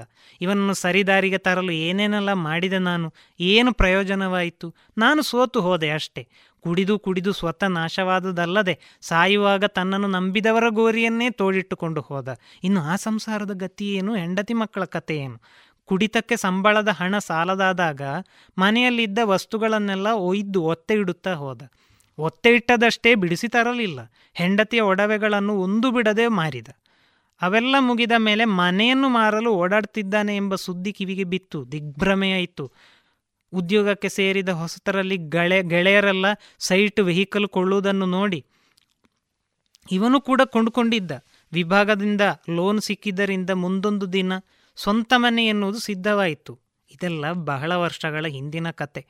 ಈ ಪ್ರಪಂಚದಲ್ಲಿ ಆತನಿಗಿದ್ದ ಆಸ್ತಿ ಎಂದರೆ ಅದೊಂದೇ ಆಗಿತ್ತು. ಈಗ ಅದನ್ನು ಮಾರಿಬಿಟ್ಟರೆ ಮುಂದೇನು ಗತಿ? ವಾಹನವನ್ನು ಮಾರಿಯಾಯಿತು. ಮನೆ ಮಾರುವುದು ತುಂಬ ಸುಲಭದ ಕೆಲಸ, ಆದರೆ ಇನ್ನೊಮ್ಮೆ ಅವನಿದ್ದ ಪರಿಸ್ಥಿತಿಯಲ್ಲಿ ಇಂಥದೊಂದು ಮನೆ ಕಟ್ಟಿಸಲು ಅಥವಾ ಕೊಳ್ಳಲು ಸಾಧ್ಯವ?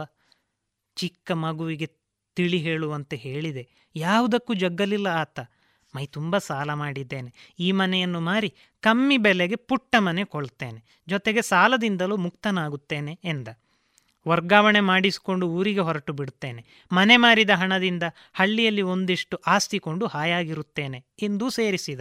ಮನೆ ಮಾರಾಟವಾಯಿತು. ಹೆಚ್ಚು ಕಮ್ಮಿ ಅದೆಷ್ಟೋ ಲಕ್ಷ ಬಾಳುವ ಮನೆ ಕೈಬಿಟ್ಟು ಅದೆಷ್ಟೋ ಕಮ್ಮಿ ಬಂತು. ಮಧ್ಯವರ್ತಿಗಳು ಚೆನ್ನಾಗಿ ದುಡ್ಡು ಮಾಡಿಕೊಂಡರು. ಈತ ಪುಟ್ಟ ಮನೆಯನ್ನು ಕೊಳ್ಳಲಿಲ್ಲ, ಊರಿಗೆ ಹೋಗಿ ಆಸ್ತಿಯನ್ನು ಖರೀದಿಸಲಿಲ್ಲ.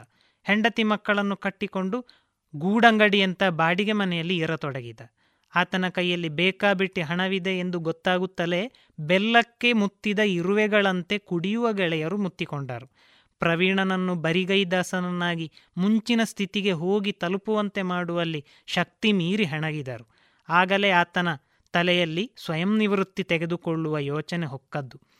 ಸುದ್ದಿ ಗೊತ್ತಾಗುತ್ತಲೇ ನನಗ ಮನದಟ್ಟಾಯಿತು, ಈತ ತನ್ನ ಗೋರಿಯನ್ನು ಅಗೆದುಕೊಳ್ಳಲು ಹೊರಟಿದ್ದಾನೆ ಎಂದು.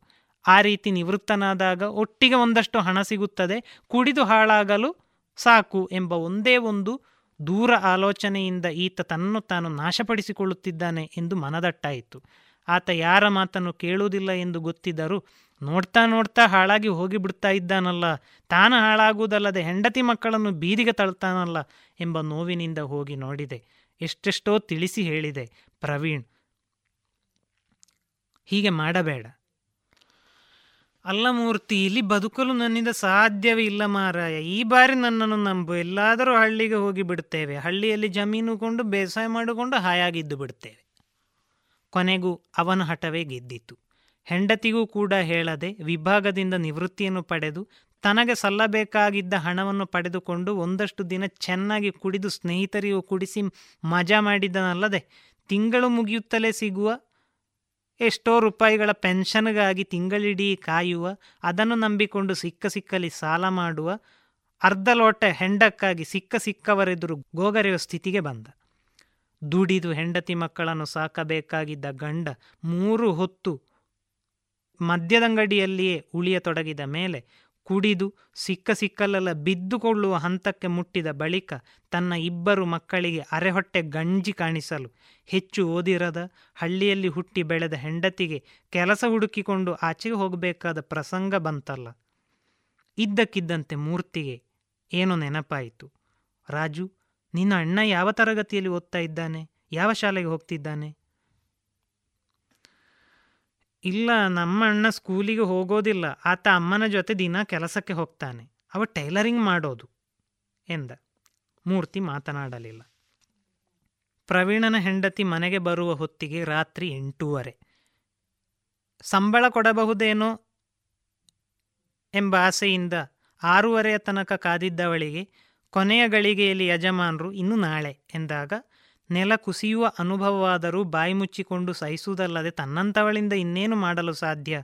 ಎಂಬ ಅರಿವಾಗಿ, ಆಗ್ಲಿ ಸರ್, ಎಂದಷ್ಟೇ ಹೇಳಿ ಈಚೆ ಬಂದಿದ್ದಳು. ಸೋತ ಕಾಲುಗಳನ್ನೆಳೆದುಕೊಳ್ಳುತ್ತಾ ಚೇತನ ಟೈಲರಿಂಗ್ ಹಾಲ್ ತಲುಪಿ ಮಗನನ್ನು ಕರೆದುಕೊಂಡು ಬಸ್ ನಿಲ್ದಾಣಕ್ಕೆ ಬರುವಾಗ ಏಳು ಗಂಟೆಯ ಬಸ್ಸು ಹೊರಟು ಹೋಗಿತ್ತು. ಸಮಾಧಾನದ ಸಂಗತಿ ಎಂದರೆ ಮಗನಿಗೆ ವಾರದ ಸಂಬಳವೆಂದು ಒಂದಷ್ಟು ಕೊಟ್ಟಿದ್ದರು. ಮುಂದಿನ ಬಸ್ಸಿಗೆ ಕಾದಿದ್ದಾಗ ಚಳಿಯಲ್ಲಿ ಮುದುಡಿ ಒತ್ತಿಕೊಂಡು ನಿಂತ ಮಗನನ್ನು ನೋಡಿ ಹೃದಯ ಕಿತ್ತು ಬರುವಂತಾಯಿತು. ಶಾಲೆಗೆ ಹೋಗಿ ಬಂದು ಮಾಡುತ್ತಾ ಆಡಿ ಓಡಾಡಿಕೊಂಡಿರಬೇಕಾದ ವಯಸ್ಸಿನ ಈ ಚೋಟುದ್ದದ ಹುಡುಗ ಇಂಥ ವಯಸ್ಸಿನಲ್ಲಿ ದುಡಿದು ಕೊನೆಗೆ ಪಕ್ಕದ ಕಾಕನ ಅಂಗಡಿಯಲ್ಲಿ ಎರಡು ಹೊತ್ತಿಗಾಗುವಷ್ಟು ಅಕ್ಕಿ, ಬೇಳೆ, ತರಕಾರಿ, ಸಕ್ಕರೆ, ಚಹಾ ಪುಡಿಗಳನ್ನು ಕೊಂಡು ಒಂದು ಕೈಯಲ್ಲಿ ಕೈಚೀಲವನ್ನು ಇನ್ನೊಂದು ಕೈಯಲ್ಲಿ ನಿದ್ದೆ ಗುಂಗಿನಲ್ಲಿದ್ದ ಮಗನ ಕೈಯನ್ನು ಹಿಡ್ಕೊಂಡು ಬಡಾವಣೆಯತ್ತ ಹೆಜ್ಜೆ ಹಾಕಿದಾಗ ಮನೆಯೆಂದು ಕರೆಸಿಕೊಳ್ಳುವ ತನ್ನ ಗೂಡಿನೆದುರು ಜನರ ಗುಂಪಿರುವುದು ಅಷ್ಟು ದೂರದಿಂದಲೇ ಕಾಣಿಸಿದಾಗ ವಿಶೇಷವೇನೂ ಅನಿಸಲಿಲ್ಲ. ಇದೆಲ್ಲ ಮತ್ತೆ ಮತ್ತೆ ನೋಡಿ ಅಭ್ಯಾಸವಾಗಿ ದಿನಚರಿ ಎಂಬಷ್ಟು ಸಲೀಸಾಗಿ ಹೋದ ಸಂಗತಿಗಳೇ ಅಲ್ಲವೇ? ಕೂಡಿದು ರಸ್ತೆಯಲ್ಲಿಯೋ ಮೋರಿಯಲ್ಲಿಯೋ ಬಿದ್ದುದನ್ನು ನೋಡಿದ ಸ್ನೇಹಿತರೋ ಪರಿಚಯದವರೋ ಮನೆಯವರೆಗೆ ತಂದು ಬಿಡೋದು ಹಾಗೆ ಬಂದಾಗಲೆಲ್ಲ ಅಕ್ಕಪಕ್ಕದವರೊಟ್ಟುಗೂಡಿ ಬಾಕಿದ್ದವರನ್ನು ದೂರುತ್ತಲೋ, ಬುದ್ಧಿವಾದ ಹೇಳುತ್ತಲೋ, ಉಪದೇಶ ಮಾಡುತ್ತಲೋ, ನಿಂದಿಸುತ್ತಲೋ, ನಾಲಗೆಯ ತುರಿಕೆ ತೀರಿಸಿಕೊಂಡು ಕ್ರಮೇಣ ಕರಗುವುದು ದಿನಚರಿ ಎಂಬುದಷ್ಟು, ಎಂಬಷ್ಟು ಸಾಮಾನ್ಯ ಸಂಗತಿಯಾಗಿತ್ತು. ಇನ್ನಷ್ಟು ಹತ್ತಿರವಾದಾಗ ಗುಂಪಿಗೆ ಸಾಕಷ್ಟು ದೂರ ಮೂರ್ತಿಯನ್ನು ಕಂಡು, ತನ್ನ ಎಣಿಕೆ ಎಷ್ಟು ನಿಜ, ಇಂದು ಮೂರ್ತಿಯ ಸರದಿ ಎಂದು ಕಾಣುತ್ತದೆ, ನಾಳೆ ಇನ್ಯಾರದ್ದೋ ಇರಬಹುದು, ಎಂದುಕೊಂಡಳು. ಕಣ್ಣಿಗೆ ಬೀಳುತ್ತಲೇ ಮೂರ್ತಿ ಧಾವಿಸಿ ಬಂದ. ಅವಳ ಕೈಯಲ್ಲಿದ್ದ ಬ್ಯಾಗನ್ನು ಇಸಿದುಕೊಳ್ಳುತ್ತಾ ಹುಡುಗನ ಕೈಯನ್ನು ಅವಳ ಕೈಯಿಂದ ತನ್ನ ಕೈಗೆ ತೆಗೆದುಕೊಳ್ಳುತ್ತಾ, ಎಲ್ಲ ದೇವರ ಇಚ್ಛೆ. ಹೀಗೆ ಆಗಬೇಕೆಂದು ಬರೆದಿರುವಾಗ ಯಾರು ತಾನೇ ಏನು ಮಾಡಲು ಸಾಧ್ಯ? ಹೀಗಾಗಬಾರದಿತ್ತು ನಿಜ, ಆದರೆ ನಾವು ಮನುಷ್ಯ ಮಾತ್ರರು ಏನು ತಾನೇ ಮಾಡಬಹುದು? ಬಂದುದನ್ನು ಅನುಭವಿಸುವುದಲ್ಲದೆ ಈಗ ನೀವು ಧೈರ್ಯ ವಹಿಸಬೇಕು, ಗಟ್ಟಿಯಾಗಬೇಕು ಎಂದಾಗ ಅವಳಿಗೆ ಒಂದು ಅರ್ಥವಾಗದೆ ಮೂರ್ತಿಯ ಮುಖವನ್ನು ದಿಟ್ಟಿಸಿದಳು ಆತ ಇನ್ನೂ ಮೆತ್ತಗಿನ ಸ್ವರದಲ್ಲಿ ಬೆಳಗ್ಗೆ ಆಫೀಸಿಗೆ ಹೋಗುವಾಗ ಅಲ್ಲೇ ಕೂತಿದ್ದ. ಟ್ಯಾಕ್ಸಿ ಸ್ಟ್ಯಾಂಡಿನ ಪಕ್ಕದ ಮದ್ಯದಂಗಡಿಯ ಎದುರಿನ ಕಟ್ಟೆ ಮೇಲೆ ನನ್ನನ್ನು ಕಾಣುತ್ತಲೇ ಕೂಗಿ ಕರೆದ. ನಾನು ತುಂಬ ಅವಸರದಲ್ಲಿದ್ದೆ. ಆಫೀಸಿಗೆ ತಡವಾಗಿತ್ತು. ಸಾಯಂಕಾಲ ಸಿಗ್ತೇನೆಂದು ಹೇಳಿ ಹೊರಟು ಹೋದೆ.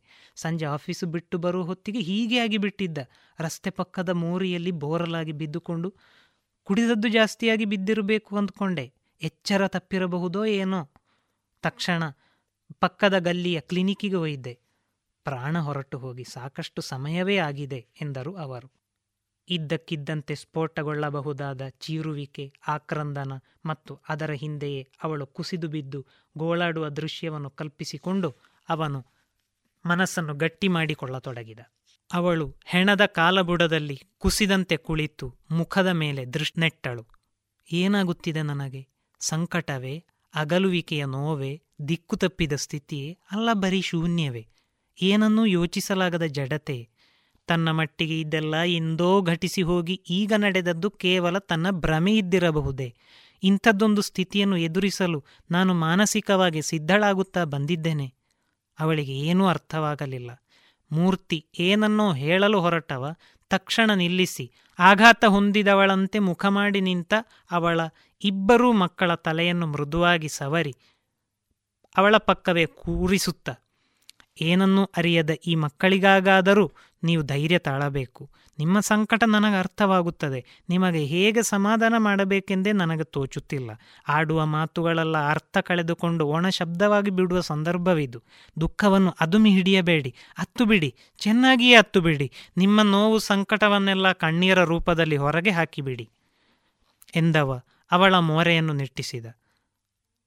ಅವಳು ಮಾತನಾಡಲಿಲ್ಲ. ಹೆಣದ ಮುಖದ ಮೇಲಿನ ದೃಷ್ಟಿಯನ್ನು ಕೀಳಲಿಲ್ಲ. ಗುಂಪಿನಲ್ಲಿದ್ದ ಒಂದಿಬ್ಬರು ಹೆಂಗಸರು ಧಾವಿಸಿ ಬಂದು ಅವಳ ಪಕ್ಕ ಕುಳಿತುಕೊಳ್ಳುತ್ತಾ, ತಲೆ ಬೆನ್ನು ಸವರುತ್ತಾ, ಕುಸುಮ ಎಲ್ಲವೂ ಪಡೆದು ಬಂದದ್ದು. ನಮ್ಮ ಕೈಯಲ್ಲಿ ಏನಿದೆ? ನೀನು ಅವನಿಗಾಗಿ ಹೇಗೆಲ್ಲ ಹೇಗಿದೆ, ಏನೆಲ್ಲ ಅನುಭವಿಸಿದೆ ಎಂಬುದು ನಮಗೆಲ್ಲರಿಗೂ ಗೊತ್ತು. ಅದನ್ನೆಲ್ಲ ನೆನಪಿಸಿಕೊಳ್ಳುವುದರಿಂದ ಈಗ ಏನು ಪ್ರಯೋಜನ? ಆ ವ್ಯಕ್ತಿಯೇ ಹೊರಟು ಹೋಗಿ ಬಿಟ್ಟಾಗ? ಛೆ, ಸಾಕಿ ಸಲಹಬೇಕಾದ ಗಂಡನೇ ಈ ರೀತಿಯಾದಾಗ ನೀನು ಧೈರ್ಯಗೆಡದೆ ಹೊರಗೆ ಹೋಗಿ ದುಡಿದು ತಂದು ಈ ಗಂಡ ಮಕ್ಕಳನ್ನು ಸಾಕಿದೆ. ಈಗ ಮಕ್ಕಳಿಗಾಗಿಯಾದರೂ ನೀನಿದನ್ನೆಲ್ಲ ನುಂಗಿ ನೀರು ಕುಡಿಯಲೇಬೇಕು. ನೋಡು, ಆ ಮಕ್ಕಳನ್ನು ನೋಡಿ ಹೇಗೆ ಹೆದರಿಕೊಂಡು ಕೂತಿವೆ. ಅವರನ್ನು ಬಳಸಿಕೊಂಡು ಚೆನ್ನಾಗಿ ಹತ್ತು ಬಿಡು. ಹೃದಯ ಹಗುರ ಮಾಡಿಕೊ. ದುಃಖ ಸಂಕಟವನ್ನು ಬಲವಂತಾಗಿ ಅದುಮ್ ಹಿಡಿಯಬೇಡ. ಹೊರಗೆ ಹರಿಯಲು ಬಿಡು, ಎಂದರು. ಈ ವ್ಯಕ್ತಿಯ ಹೆಂಡತಿಯಾಗಿ ಬಂದ ಅಂದಿನಿಂದಲೇ ತಾನು ಕಣ್ಣೀರು ಹರಿಸೋದು ಪ್ರಾರಂಭವಾಯಿತು. ಅವಳು ಅಂದುಕೊಂಡಳು. ಆಮೇಲೆ, ಕಣ್ಣೀರು ಖಾಲಿಯಾದ ಮೇಲೆ ಇನ್ನು ಇಲ್ಲಿಂದ ತಂದು ಕಣ್ಣೀರು ಹರಿಸಲಿ. ತನ್ನ ಇಂದಿನ ಈ ದಯನೀಯ ಸ್ಥಿತಿಗೆ ಕಾರಣರು ಯಾರು? ನಾನೇ. ಅಥವಾ ಕೈ ಹಿಡಿದು ನನ್ನ ಸರ್ವನಾಶ ಮಾಡಿ ಈಗ ಸತ್ತು ಬಿದ್ದ ಈ ವ್ಯಕ್ತಿಯೇ? ಇಲ್ಲ. ಅಕ್ಕ ಸಾಯುತ್ತಲೇ ಅಕ್ಕನ ಗಂಡನಿಗೇ ನನ್ನನ್ನು ಬಲವಂತವಾಗಿ ಕಟ್ಟಿ ಕೈ ತೊಳೆದುಕೊಂಡ ತಂದೆ ತಾಯಂದಿರೆ ಅಥವಾ ಈ ಹೆಣ್ಣಿನಿಂದ ನನ್ನ ಮಗ ಹಾಳಾಗಿ ಹೋದ ಇವಳೇ ಮನ ಸರ್ವನಾಶ ಮಾಡಿದ್ಲು ಎಂದು ಸದಾಕಾಲ ದೂರುತ್ತ ತಮ್ಮೊಂದಿಗಿನ ಎಲ್ಲ ಸಂಬಂಧಗಳನ್ನು ಕಳೆದುಕೊಂಡ ಅತ್ತೆ ಮಾವಂದಿರೆ. ನೋವು, ಹಿಂಸೆ, ಅವಮಾನವನ್ನು ನೀಡಿ ಸೇಡು ತೀರಿಸಿಕೊಳ್ಳಲೆಂದೇ ಈ ವ್ಯಕ್ತಿ ನನ್ನನ್ನು ಮದುವೆ ಮಾಡಿಕೊಂಡನೆ. ಇವರುಗಳಿಗೆಲ್ಲ ನಾನು ಏನು ಅಪರಾಧ ಮಾಡಿದ್ದೇನೆ? ಮಾಡಿದ್ದರೂ ಈ ಜನ್ಮದ್ದೇ, ಹಿಂದಿನ ಜನ್ಮದ್ದೇ. ಹಣ, ಒಡವೆ, ಮನೆಯಲ್ಲಿದ್ದ ವಸ್ತುಗಳೆಲ್ಲ ಸಾಲು ಸಾಲಾಗಿ ಹೋದವು. ಆಮೇಲೆ ಮನೆಯ ಸರದಿ. ಮುಂದಿನದು ಉದ್ಯೋಗದ ಸರದಿ. ಪ್ರತಿ ಬಾರಿಯೂ ತಿಳಿ ಹೇಳಿದೆ, ಬುದ್ಧಿ ಹೇಳಿದೆ, ಮಕ್ಕಳಿದ್ದಾರೆ, ಏನೂ ತಿಳಿಯದ ಮಕ್ಕಳು, ತಂದೆ ತಾಯಿಯರಿಂದಾಗಿ ಮಕ್ಕಳು ಬೀದಿಗೆ ಬೀಳುವಂತಾಗುವುದು ಬೇಡ. ಅವರಿಗಾಗಿ ಆದರೂ ಏನನ್ನಾದರೂ ಉಳಿಸಿ, ಹತ್ತು ಕರೆದೆ, ಪ್ರತಿಭಟಿಸಿದೆ. ತನಗೆ ಸಿಕ್ಕಿದ್ದಾದರೂ ಏನು ಆಮೇಲೆ ಅವಮಾನದ ಬದುಕು. ನೆರೆಹೊರೆಯವರ ನಡುವೆ ತಲೆ ಎತ್ತಿಕೊಂಡು ತಿರುಗಲಾರದ ಜೀವನ. ಮೂರ್ತಿ ಹತ್ತಿರ ಬಂದ.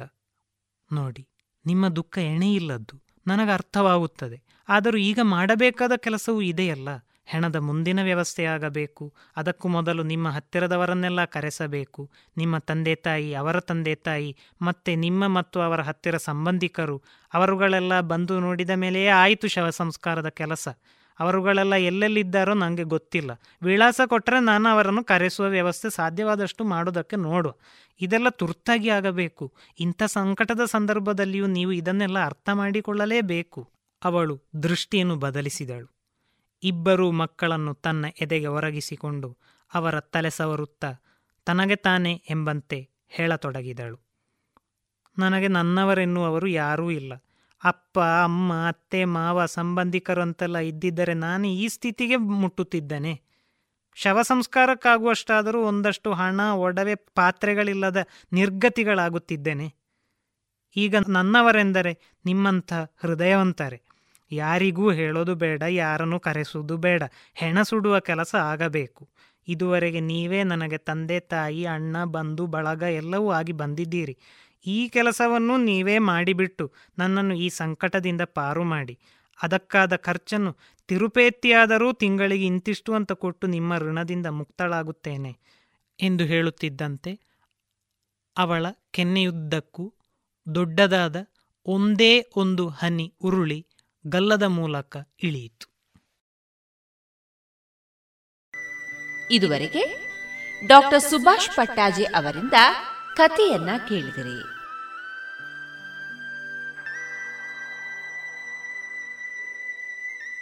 ಇನ್ನೀಗ ಡಾಕ್ಟರ್ ಗೀತಾ ಕುಮಾರಿ ಟಿ ಅವರಿಂದ ಕವನವನ್ನ ಕೇಳೋಣ.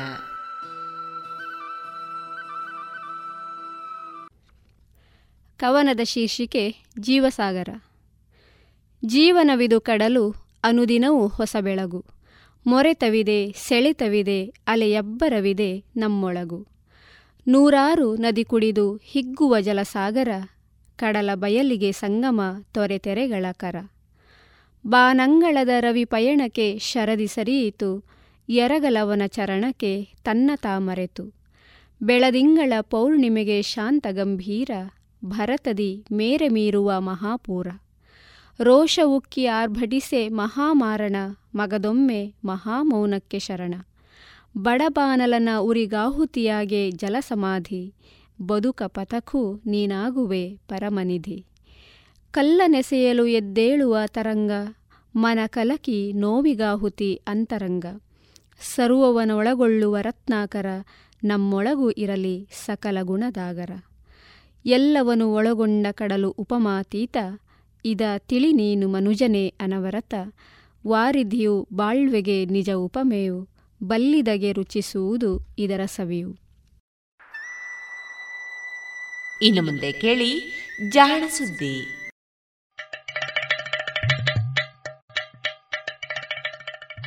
ಕೇಳು ಕೇಳು ಕೇಳು ಜಾಣ ಜಾಣ ಸುದಿಯ ಕೇಳು ಕೇಳು ಕೇಳು ಜಾಣ. ಇಂದು ಹಂದು ಮುಂದು ಹಿಂದು ಹರಿವು ತಿಳಿವು ಚುಟುಕು ಬೆರಗು ನಿತ್ಯ ನುಡಿಯುವತ್ತು ತರಲು, ನಿತ್ಯ ನುಡಿಯುವತ್ತು ತರಲು. ಕೇಳಿ ಜಾಣರ, ಜಾಣ ಸುದ್ದಿಯ ಕೇಳು ಕೇಳು ಕೇಳು ಜಾಣ ಜಾಣ ಸುದಿಯ ಕೇಳು ಕೇಳು ಕೇಳು ಜಾಣ. ಜಾಣ ನುಡಿ.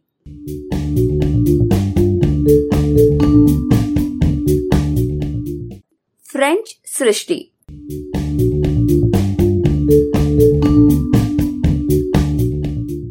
ವಿಜ್ಞಾನಿಗಳಿಗೂ ಜ್ಯೋತಿಷಿಗಳಿಗೂ ಎಣ್ಣೆ ಸೀಗೆಕಾಯಿ ಸಂಬಂಧ. ಹಾಗಂತ ವಿಜ್ಞಾನದಲ್ಲಿ ನಾಳೆ ಏನಾಗಬಹುದು ಅನ್ನುವಂತಹ ಭವಿಷ್ಯವನ್ನ ನುಡಿಯದವರು ಇಲ್ಲ ಅಂತಲ್ಲ. ಜ್ಯೋತಿಷಿಗಳಂತೆ ಎಲ್ಲೋ ಏನೋ ಇರುವ ವಸ್ತು ನಾಳೆ ನಮ್ಮ ಭವಿಷ್ಯವನ್ನ ಬದಲಿಸುತ್ತೆ ಅಂತ ವಿಜ್ಞಾನಿಗಳು ಎಂದಿಗೂ ನುಡಿಯೋದಿಲ್ಲ. ಆದರೆ ಇಂದಿನ ವಿದ್ಯಮಾನಗಳು, ಅರಿವು, ತಿಳಿವಿನ ಹಿನ್ನೆಲೆಯಲ್ಲಿ ನಾಳೆ ಏನಾಗಬಹುದು ಅನ್ನುವಂತಹ ಭವಿಷ್ಯ ಖಂಡಿತ ನುಡಿಯುತ್ತಾರೆ. ಇಂತಹ ಭವಿಷ್ಯ ನುಡಿದ ವಿಜ್ಞಾನಿಗಳಲ್ಲಿ ಬಹಳ ಪ್ರಸಿದ್ಧನಾದವನು ಡಿಮಿತ್ರಿ ಮೆಂಡೆಲಿವ್. ಹೌದು, ಅದೇ ಮೆಂಡೆಲಿವ್ ಧಾತು ಪಟ್ಟಿಯ ಜನಕ. ಈತ ಸಾವಿರದ ಎಂಟುನೂರ ಅರವತ್ತೊಂಬತ್ತರಲ್ಲಿ ಆಗ ಎಲ್ಲರಿಗೂ ಪರಿಚಯವಿದ್ದ ಅರವತ್ತೊಂಬತ್ತು ಧಾತುಗಳನ್ನ ಅವುಗಳ ಗುಣಗಳಿಗೆ ಹಾಗೂ ಅವುಗಳ ಪರಮಾಣು ತೂಕಕ್ಕೆ ಅನುಗುಣವಾಗಿ ವಿಂಗಡಿಸಿದ ಈ ವಿಂಗಡಣೆಯಲ್ಲಿ ಒಂದು ವಿನ್ಯಾಸ ಕಂಡಿತು ಪ್ರತಿ ಧಾತುವು ಅದರ ಹಿಂದಿನ ಒಂಬತ್ತನೆಯ ಧಾತುವಿನಂತೆ ವರ್ತಿಸುತ್ತಿತ್ತು. ಹೀಗಾಗಿ ಸಮಾನ ಗುಣದ ಧಾತುಗಳನ್ನ ಒಂದರ ಕೆಳಗೆ ಎನ್ನುವಂತೆ ಜೋಡಿಸಿದ. ಇದೇ ಮೊದಲ ಅಧಿಕೃತ ಧಾತು ಪಟ್ಟಿ ಈ ಧಾತು ಪಟ್ಟಿಯಲ್ಲಿ ಎಲ್ಲಾ ಗುಂಪುಗಳು ಪೂರ್ಣವಾಗಿರಲಿಲ್ಲ ಅನ್ನಬೇಕು. ಕೆಲವೆಡೆ ಪರಮಾಣು ತೂಕ ಹೆಚ್ಚಿರುವ ವಸ್ತು ಇದ್ರೂ ಅದರ ಮೇಲೆ ಖಾಲಿ ಜಾಗ ಇರ್ತಾ ಇತ್ತು. ಇಂತಹ ಖಾಲಿ ಜಾಗಗಳು ನಾವು ಇನ್ನು ಆ ಜಾಗದಲ್ಲಿರುವ ಧಾತುಗಳನ್ನ ಪತ್ತೆ ಮಾಡಿಲ್ಲದರಿಂದ ಇರಬಹುದು. ಹುಡುಕಿದ್ರೆ ಆ ಧಾತುಗಳು ಹುಡುಕಬಹುದು ಅಂತ ಕಲ್ಪಿಸಿ ಹಲವು ಇನ್ನು ಪತ್ತೆಯಾಗದ ಧಾತುಗಳ ಗುಣಗಳು ಹೀಗೆ ಹೀಗೆ ಇರುತ್ತವೆ ಅಂತ ಭವಿಷ್ಯವನ್ನು ನುಡಿದಿದ್ದ. ಈ ಭವಿಷ್ಯವನ್ನ ಸತ್ಯವನ್ನಾಗಿಸಲು ಹೊರಟವರು ಒಬ್ಬಿಬ್ಬರಲ್ಲ. ಮೆಂಡಲಿವ್ ಹೀಗೆ ತರ್ಕಿಸಿದ ಧಾತುವೊಂದರ ಕಥೆಯೇ ನಮ್ಮ ಇಂದಿನ ಜಾಣನುಡಿಯ ವಸ್ತು. ಅದುವೇ ಫ್ರಾನ್ಸಿಯಂ. ಹೆಸರಿನಲ್ಲೂ ಫ್ರಾನ್ಸ್, ಹುಡುಕಿದವರು ಸಹ ಫ್ರೆಂಚರೇ. ಫ್ರಾನ್ಸಿಯಂ ಒಂದು ಲೋಹ. ಹೈಡ್ರೋಜನ್, ಸೋಡಿಯಂ ಮೊದಲಾದ ಒಂದೇ ವೇಲೆನ್ಸಿ ಇರುವಂತಹ ಗುಂಪಿಗೆ ಸೇರಿದ ಧಾತು. ಫ್ರಾನ್ಸಿಯಂನ ಪರಮಾಣು ಸಂಖ್ಯೆ ಎಂಬತ್ತೇಳು. ಅಂದ್ರೆ ಇದರಲ್ಲಿ ಇರುವ ಎಲೆಕ್ಟ್ರಾನ್ಗಳು ಹಾಗೂ ಪ್ರೋಟಾನ್ಗಳ ಸಂಖ್ಯೆ ಎಂಬತ್ತೇಳು. ಒಟ್ಟು ನೂರ ಮೂವತ್ತಾರು ನ್ಯೂಟ್ರಾನ್ಗಳು ಇದರ ಪ್ರತಿಯೊಂದು ಪರಮಾಣುವಿನ ಕೇಂದ್ರದಲ್ಲಿಯೂ ಸಹ ಇರುತ್ತೆ. ನಮಗೆ ಪರಿಚಿತವಾಗಿರುವ ಫ್ರಾನ್ಸಿಯಂನಲ್ಲಿ ಇದೊಂದೇ ಸಮಸ್ಥಾನಿ ಇದುವರೆಗೂ ದೊರೆತಿರೋದು. ಎಂಬತ್ತೇಳನೆಯ ಸ್ಥಾನದಲ್ಲಿ ಇಂತಹದೊಂದು ಲೋಹ ಇರುತ್ತೆ ಅಂತ ಮಂಡಲಿವ್ ಇದಕ್ಕೂ ಹಿಂದೆಯೇ ಅಂದ್ರೆ ಸಿಸಿಎಂನ ಶೋಧವಾದಾಗಲೇ ತರ್ಕಿಸಿದ್ದ. ಆದ್ರೆ ಅದು ಪತ್ತೆ ಆಗಿರಲಿಲ್ಲ ಅಷ್ಟೆ.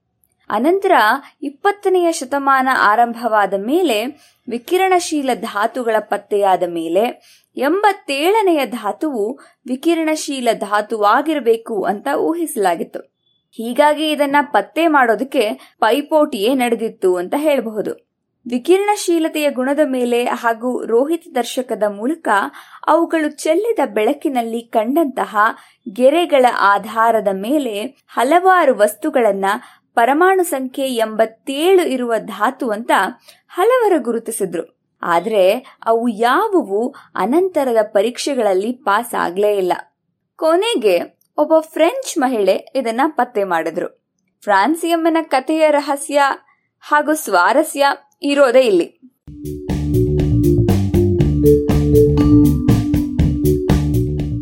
ಫ್ರಾನ್ಸಿಯಮ್ಮಿನ ಶೋಧದಲ್ಲಿ ಸಾಧನೆಗಳಿಗಿಂತಲೂ ತಪ್ಪುಗಳಾಗಿರೋದೇ ಹೆಚ್ಚು. ಅದು ಸಾವಿರದ ಒಂಬೈನೂರ ಮೂವತ್ತರ ದಶಕ. ಪರಮಾಣುಗಳ ರಚನೆ ಹಾಗೂ ವಿಕಿರಣಶೀಲತೆಯ ಬಗ್ಗೆ ಸಂಶೋಧನೆಗಳು ಎಲ್ಲೆಡೆ ಸಹ ನಡೆದಿದ್ವು. ಇವೆಲ್ಲವಕ್ಕೂ ಮೂಲ ವಿದ್ಯುತ್ ಹಾಗೂ ಕಾಂತಶಕ್ತಿಗಳು ಒಂದಿನ್ನೊಂದಕ್ಕೆ ಪೂರಕವೆನ್ನುವಂತಹ ಶೋಧ. ಇದರಿಂದಾಗಿ ವಿದ್ಯುತ್ತು ಕಾಂತಶಕ್ತಿಯನ್ನ, ಕಾಂತಶಕ್ತಿ ವಿದ್ಯುತ್ತನ್ನ ಪ್ರೇರೇಪಿಸಬಲ್ಲವು ಅನ್ನೋದು ಅರ್ಥವಾಗಿತ್ತು. ಪರಮಾಣುಗಳ ಸ್ತರದಲ್ಲಿಯೂ ಈ ಮಾತು ನಿಜ ಅಂತ ತಿಳಿದಾಗಿತ್ತು. ಬೆಳಕು ಒಂದು ವಿದ್ಯುತ್ಕಾಂತೀಯ ತರಂಗವೂ ಆಗಿದ್ದರಿಂದ ವಿದ್ಯುತ್ ಹಾಗೂ ಕಾಂತಶಕ್ತಿ ಎರಡು ರೇಡಿಯೋ, ಮೈಕ್ರೋವೇವ್ ತರಂಗಗಳನ್ನು ಬಾಧಿಸಿದಂತೆಯೇ ಬೆಳಕನ್ನು ಸಹ ಬಾಧಿಸುತ್ತಿರಬಹುದೆನ್ನುವ ಊಹೆ ಇತ್ತು. ಅಮೆರಿಕದ ಫ್ರೆಡ್ ಆಲಿಸನ್ ಎಂಬಾತ ವಸ್ತುಗಳ ದ್ರಾವಣದೊಳಗೆ ಧ್ರುವೀಕರಿಸಿದ ಬೆಳಕು ಹಾಯುವಾಗ ಸುತ್ತಲೂ ಕಾಂತಶಕ್ತಿಯನ್ನ ಇಟ್ಟರೆ ಬೆಳಕು ಬಾಗತ್ತೆ ಅಂತ ತೋರಿಸಿದ. ಬೆಳಕು ಬಾಗುವ ಪ್ರಮಾಣ ಆ ವಸ್ತುವಿನ ಸ್ವರೂಪಕ್ಕೆ ತಕ್ಕಂತೆ ಬದಲಾಗುತ್ತೆ. ಹೀಗಾಗಿ ಈ ವಿದ್ಯಮಾನವನ್ನ ಬಳಸಿಕೊಂಡು ವಸ್ತುಗಳನ್ನ ಗುರುತಿಸಬಹುದು ಅಂತ ವಾದಿಸಿದ. ಅಲಿಸನ್ ಪರಿಣಾಮ ಅನ್ನುವಂತಹ ಈ ವಿದ್ಯಮಾನವನ್ನ ಬಳಸಿಕೊಂಡು ತಾನು ಎಂಬತ್ತೇಳನೆಯ ಧಾತುವನ್ನು ಪತ್ತೆ ಮಾಡಿದೆ ಅಂತ ಸಹ ಹೇಳಿದ್ದ. ಆದರೆ ಅನಂತರ ಈ ವಿದ್ಯಮಾನವೇ ಪೊಳ್ಳು ಅಂತ ಅರ್ಥವಾಯಿತು.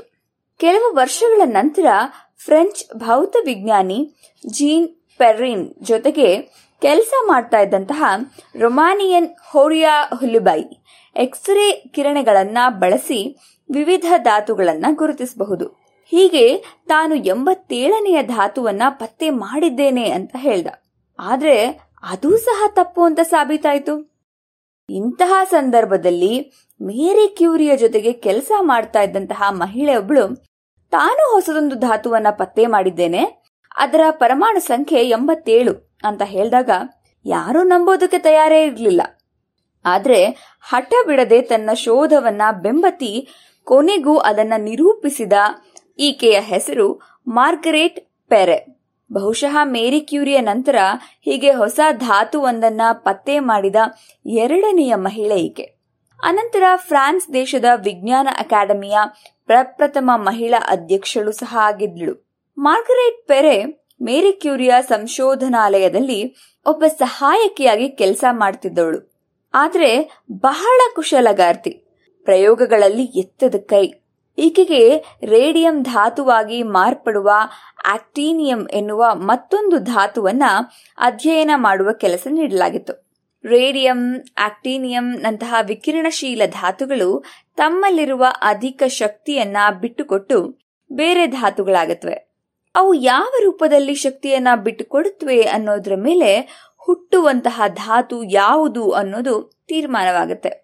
ಹೀಗೆ ಒಂದರ ಹಿಂದೊಂದು ಧಾತು ಸೃಷ್ಟಿಯಾಗುತ್ತಾ? ಕೊನೆಗೆ ವಿಕಿರಣಶೀಲವಲ್ಲದ, ಅಂದ್ರೆ ಶಕ್ತಿಯನ್ನ ಹೊರಚೆಲ್ಲಲಾಗದ ಧಾತುವಾಗಿ ಬಿಡುತ್ತೆ.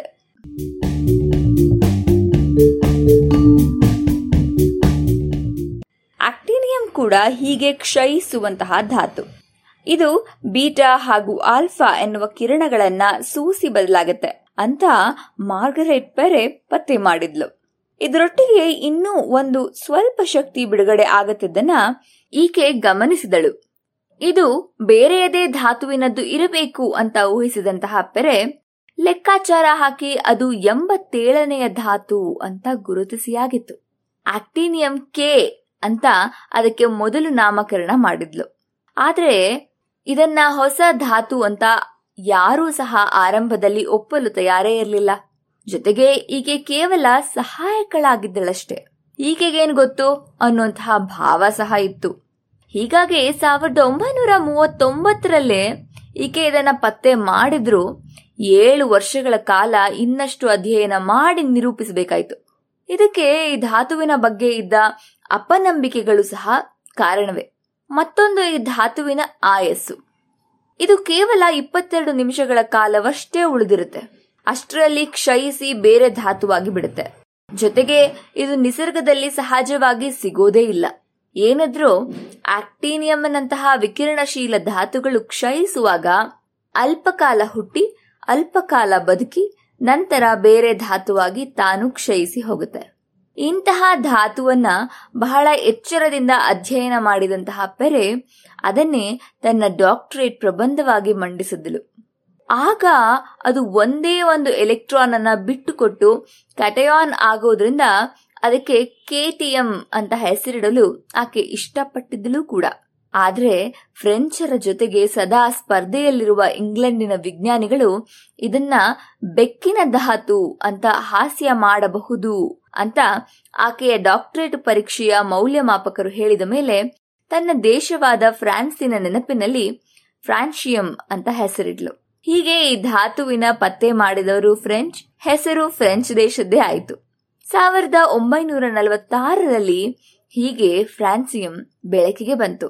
ಫ್ರಾನ್ಸಿಯಂ ಆಸ್ಟಾಟಿನ್ ಧಾತುವಿಗಿಂತಲೂ ಸ್ವಲ್ಪ ಜಾಸ್ತಿ ಪ್ರಮಾಣದಲ್ಲಿ ಸಿಗುತ್ತೆ. ಇಡೀ ಪ್ರಪಂಚದಲ್ಲಿ ಇಂದು ಇದು ಒಂದು ಮೂವತ್ತು ಗ್ರಾಮ್ಗಳಷ್ಟು ಅಂದ್ರೆ ಆಸ್ಟಾಟಿನ್ಗಿಂತ ಒಂದು ಐದು ಗ್ರಾಂ ಹೆಚ್ಚು ಇರಬಹುದು ಅಷ್ಟೇ. ಅತ್ಯಂತ ಕ್ರಿಯಾಶೀಲವಾದ ಧಾತುಗಳ ಗುಂಪಿಗೆ ಸೇರಿದರೂ ಇದರ ಸಂಯುಕ್ತಗಳಾಗ್ಲಿ, ಲವಣಗಳಾಗ್ಲಿ ಇಲ್ಲದೆ ಇರೋದು ಅಚ್ಚರಿಯ ವಿಷಯವೇ. ಬಹುಶಃ ಇದರಲ್ಲಿ ಒಂದೇ ಒಂದು ಸಮಸ್ಥಾನಿ ಇರೋದು, ಆ ಸಮಸ್ಥಾನಿ ಕೇವಲ ಇಪ್ಪತ್ತೇಳು ನಿಮಿಷಗಳಲ್ಲಿ ಮಾಯವಾಗುವುದು ಸಹ ಇದಕ್ಕೆ ಕಾರಣವಿರಬಹುದು. ವಿಕಿರಣಶೀಲತೆಯಿಂದಾಗಿ ಇದು ವಿಷ ಅನ್ನೋದನ್ನ ಬಿಟ್ಟರೆ ಈ ಧಾತುವಿನಿಂದ ಬೇರೆ ಯಾವ ಪ್ರಯೋಜನ ಸಹ ಇಲ್ಲ. ಇದನ್ನ ಬೇರೆ ಯಾವ ಬಳಕೆಗೂ ಉಪಯೋಗಿಸಿಲ್ಲ ಅನ್ನೋದು ವಿಶೇಷವೇ. ಇಂತಹ ಅಪರೂಪದ ನಿರುಪಯೋಗಿ ಧಾತುವನ್ನ ಪತ್ತೆ ಮಾಡಲು ನಡೆದ ಸರ್ಕಸ್ ಮಾತ್ರ ಖಂಡಿತ ವಿಶೇಷ.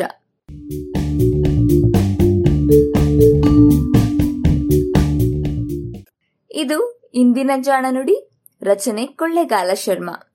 ಜಾಣ ಧ್ವನಿ, ನವ್ಯ ಎನ್.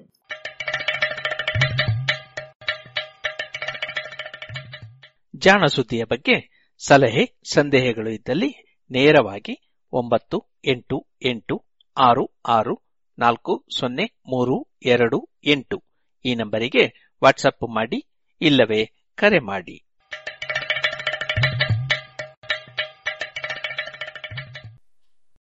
ಇದುವರೆಗೆ ಜಾಣ ಸುದ್ದಿ ಕೇಳಿದಿರಿ.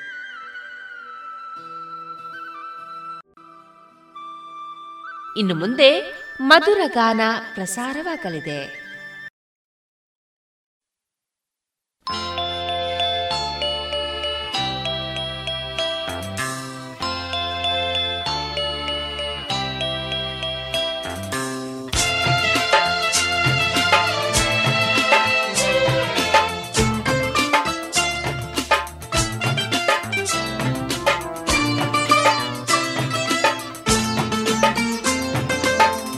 ಭೂಮಿಗಿಳಿದ ರಂಭೆಯಂತೆ ಮೇಲಿಂದ ಜಾರಿದ ಮೇನಕೆಯಂತೆ ಭೂಮಿಗಿಳಿದ ರಂಭೆಯಂತೆ ಮೇಲಿಂದ ಜಾರಿದ ಮೇನಕೆಯಂತೆ, ಯೌವನ ತುಂಬಿದ ಸುಂದರ ತರುಣಿ ನನ್ನ ಅರಗಿಣಿ ನನ್ನ ಅರಗಿಣಿ. ಭೂಮಿಗಿಳಿದ ರಂದೆಯಂತೆ ಮೇಲಿಂದ ಜಾರಿದ ಮೇನಕೆಯಂತೆ ಯೌವನ ತುಂಬಿದ ಸುಂದರ ತರುಣಿ ನನ್ನ ಅರಗಿಣಿ ನನ್ನ ಅರಗಿಣಿ.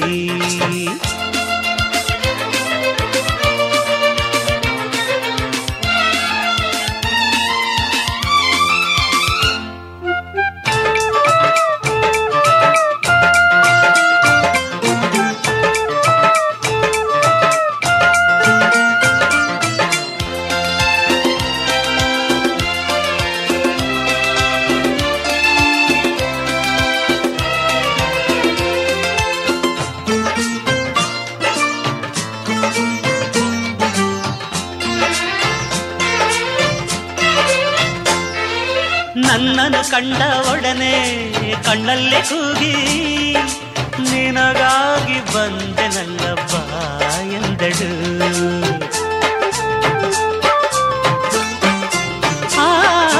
ನನ್ನನ್ನು ಕಂಡ ಒಡನೆ ಕಣ್ಣಲ್ಲೇ ಕೂಗಿ, ನಿನಗಾಗಿ ಬಂದೆನಲ್ಲಪ್ಪ ಎಂದಳು. ಹಗಲಲ್ಲಿ ದಂತದ ಬೊಂಬೆಯು ಈರುಳಲಿ ಕನಸಿನ ರಾಣಿಯು ಹಗಲಲಿ ದಂತದ ಬೊಂಬೆಯು, ಇರುಳಲಿ ಕನಸಿನ ರಾಣಿಯು, ಮೆರೆದಳು ದಿನವೂ ಅಂದದ ತರುಣಿ ನನ್ನ ಅರಗಿಣಿ. ನನ್ನ ಅರಗಿಣಿ, ಭೂಮಿ ಗಿಡಿದ ರಂಬೆಯಂತೆ, ಮೇಲಿಂದ ಜಾರಿದ ಮೇನಕೆಯಂತೆ, ಯೌವನ ತುಂಬಿದ ಸುಂದರ ತರುಣಿ ನನ್ನ ಅರಗಿಣಿ ನನ್ನ ಅರಗಿಣಿ.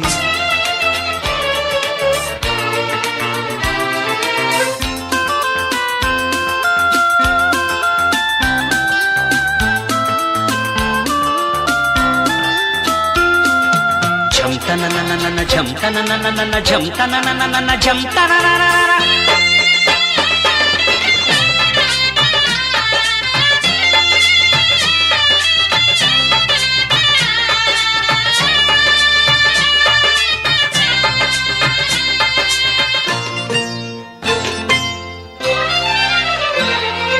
ತೋಳಿಂದ ನನ್ನ ಬಳಸಿ ಮನವನ್ನ ಕುಣಿಸಿ ಮೈಯಲ್ಲಿ ನಿನ್ನ ಮಿಂಚು ತಂದು ಬಿಸಿಯ ತುಂಬುತ್ತಾ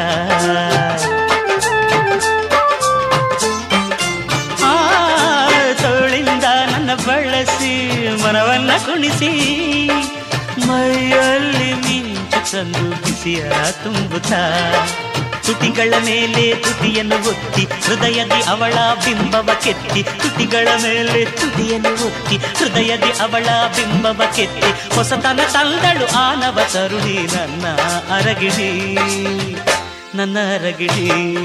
ಭೂಮಿಗಿಳಿದ ರಂಬೆಯಂತೆ, ಮೇಲಿಂದ ಜಾರಿದ ಮೇನಕೆಯಂತೆ, ಯೌವನ ತುಂಬಿದ ಸುಂದರ ತರುಣಿ, ನನ್ನ ಅರಗಿಣಿ ನನ್ನ ಅರಗಿಣಿ. ನನ್ನ ಅರಗಿಣಿ ನನ್ನ ಅರಗಿಣಿ ನನ್ನ ಅರಗಿಣಿ ನನ್ನ ಅರಗಿಣಿ ನನ್ನ ಅರಗಿಣಿ ನನ್ನ ಅರಗಿಣಿ.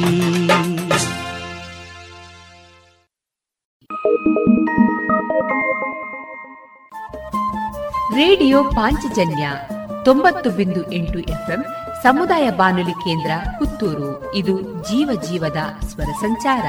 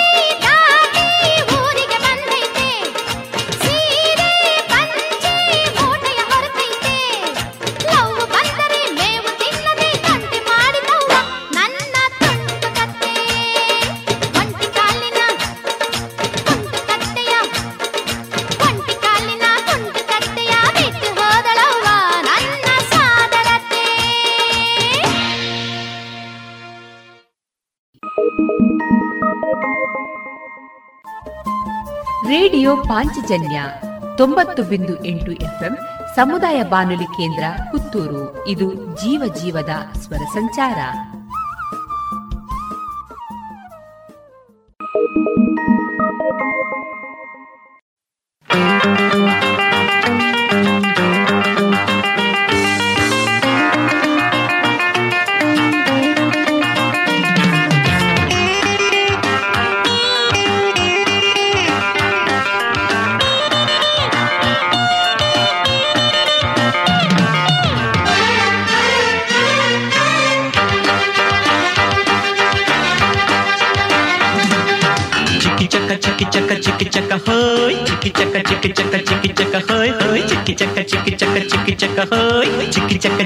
cha cha cha.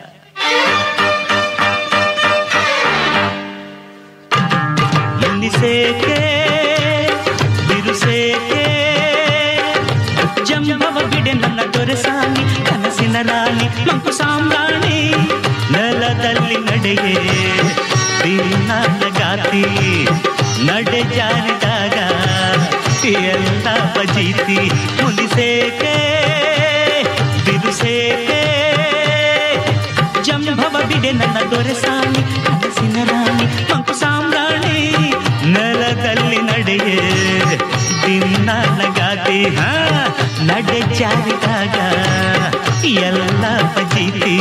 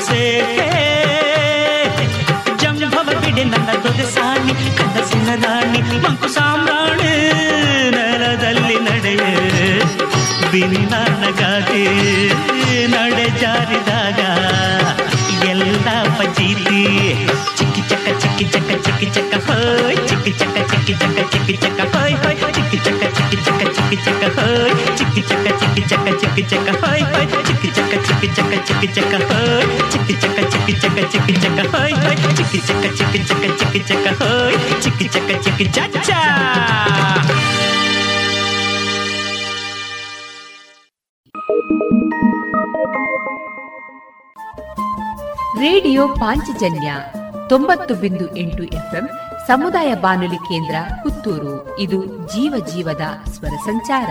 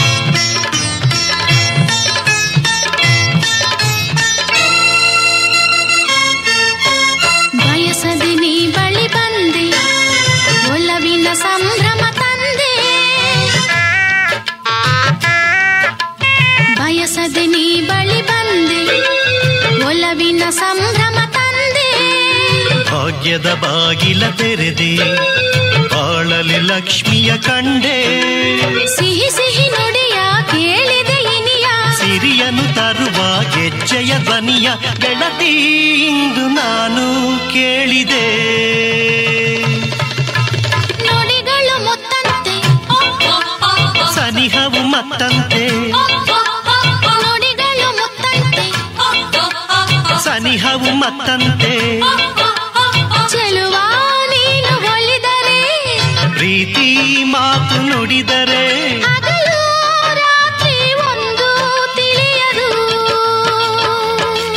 ಹಗಲು ರಾತ್ರಿ ಒಂದು ತಿಳಿಯದು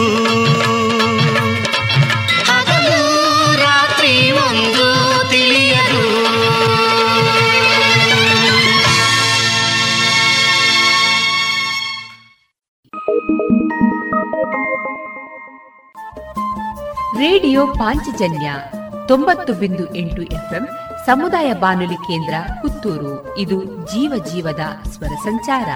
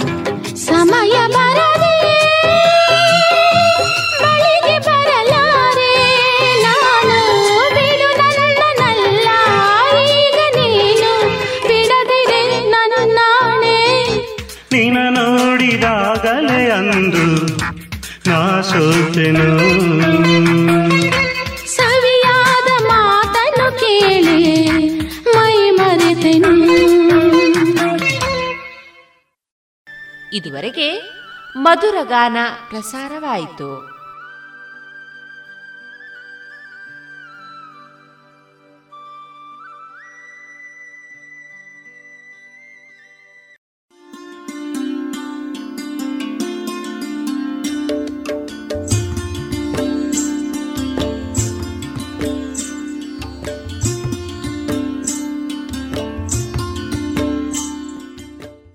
ರೇಡಿಯೋ ಪಾಂಚಜನ್ಯ ಸಮುದಾಯ ಬಾನುಲಿ ಕೇಂದ್ರದಿಂದ ನಿಮ್ಮ ಕಾರ್ಯಕ್ರಮಗಳು ಪ್ರಸಾರವಾಗಬೇಕೆ?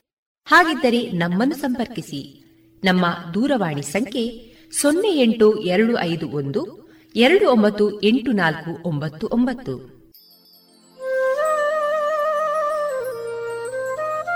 ಗಮನಿಸಿ ಕೇಳುವರೆ ನಮ್ಮ ಕಾರ್ಯಕ್ರಮಗಳನ್ನು ವೆಬ್ಸೈಟ್ ಮೂಲಕ ಕೂಡ ಆಲಿಸಬಹುದು. ನಮ್ಮ ವೆಬ್ಸೈಟ್ ವಿಳಾಸ W W W radio Panchajanya dot com. ಇಲ್ಲಿ ಆರ್ಕೈವ್ಸ್ನ ಭಾಗಕ್ಕೆ ಹೋಗಿ ಕ್ಲಿಕ್ ಮಾಡಿದರೆ ಹಳೆ ಕಾರ್ಯಕ್ರಮಗಳನ್ನು ಕೂಡ ಆಲಿಸಬಹುದು. ಜೊತೆಗೆ ನಮ್ಮ ಪ್ರಸಾರವನ್ನು ಆಪ್ ಮೂಲಕವೂ ಕೇಳಬಹುದು. ಪ್ಲೇಸ್ಟೋರ್ನಲ್ಲಿ ಪಾಂಚಜನ್ಯ ಸರ್ಚ್ ಮಾಡಿ, ಡೌನ್ಲೋಡ್ ಮಾಡಿಕೊಂಡು ತಮ್ಮ ಮೊಬೈಲ್ಗಳಿಗೆ ಇನ್ಸ್ಟಾಲ್ ಮಾಡಿದರೆ ರೇಡಿಯೋ ಪ್ರಸಾರದ ಕಾರ್ಯಕ್ರಮವನ್ನು ನೀವು ಆಲಿಸಬಹುದು. ನಮ್ಮ ಪ್ರಸಾರದ ಬಗೆಗೆ ನಿಮ್ಮ ಅಭಿಪ್ರಾಯಗಳನ್ನು ಹಂಚಿಕೊಳ್ಳಲು ನಮ್ಮ ವಿಳಾಸ ರೇಡಿಯೋ ಪಾಂಚಜನ್ಯ ತೊಂಬತ್ತು ಬಿಂದು ಎಂಟು ಎಫ್ಎಂ ಸಮುದಾಯ ಬಾನುಲಿ ಕೇಂದ್ರ, ನೆಹರು ನಗರ, ಪುತ್ತೂರು. ನಮ್ಮ ದೂರವಾಣಿ ಸಂಖ್ಯೆ ಸೊನ್ನೆ ಎಂಟು ಎರಡು ಐದು ಒಂದು, ಎರಡು ಒಂಬತ್ತು ಎಂಟು ನಾಲ್ಕು ಒಂಬತ್ತು ಒಂಬತ್ತು. ಇಮೇಲ್ ವಿಳಾಸ radio Panchajanya at Gmail dot com ನಮ್ಮ ವಿಳಾಸ ಮತ್ತೊಮ್ಮೆ ರೇಡಿಯೋ ಪಾಂಚಜನ್ಯ ತೊಂಬತ್ತು ಬಿಂದು ಎಂಟು ಎಫ್ಎಂ ಸಮುದಾಯ ಬಾನುಲಿ ಕೇಂದ್ರ, ನೆಹರು ನಗರ, ಪುತ್ತೂರು. ನಮ್ಮ ದೂರವಾಣಿ ಸಂಖ್ಯೆ ಸೊನ್ನೆ ಎಂಟು ಎರಡು ಐದು ಒಂದು, ಎರಡು ಒಂಬತ್ತು ಎಂಟು ನಾಲ್ಕು ಒಂಬತ್ತು ಒಂಬತ್ತು. ಇಲ್ಲಿಗೆ ಈ ಹೊತ್ತಿನ ಪ್ರಸಾರ ಕಾರ್ಯಕ್ರಮವನ್ನ ಮುಕ್ತಾಯಗೊಳಿಸುತ್ತಿದ್ದೇವೆ. ಆತ್ಮೀಯ ಕೇಳುಗರಿಗೆಲ್ಲ ರೇಡಿಯೋ ಪಾಂಚಜನ್ಯದ ಬಳಗದ ಪರವಾಗಿ ನಾನು ತೇಜಸ್ವಿ ರಾಜೇಶ್ ಮಾಡುವ ಅನಂತ ವಂದನೆಗಳು.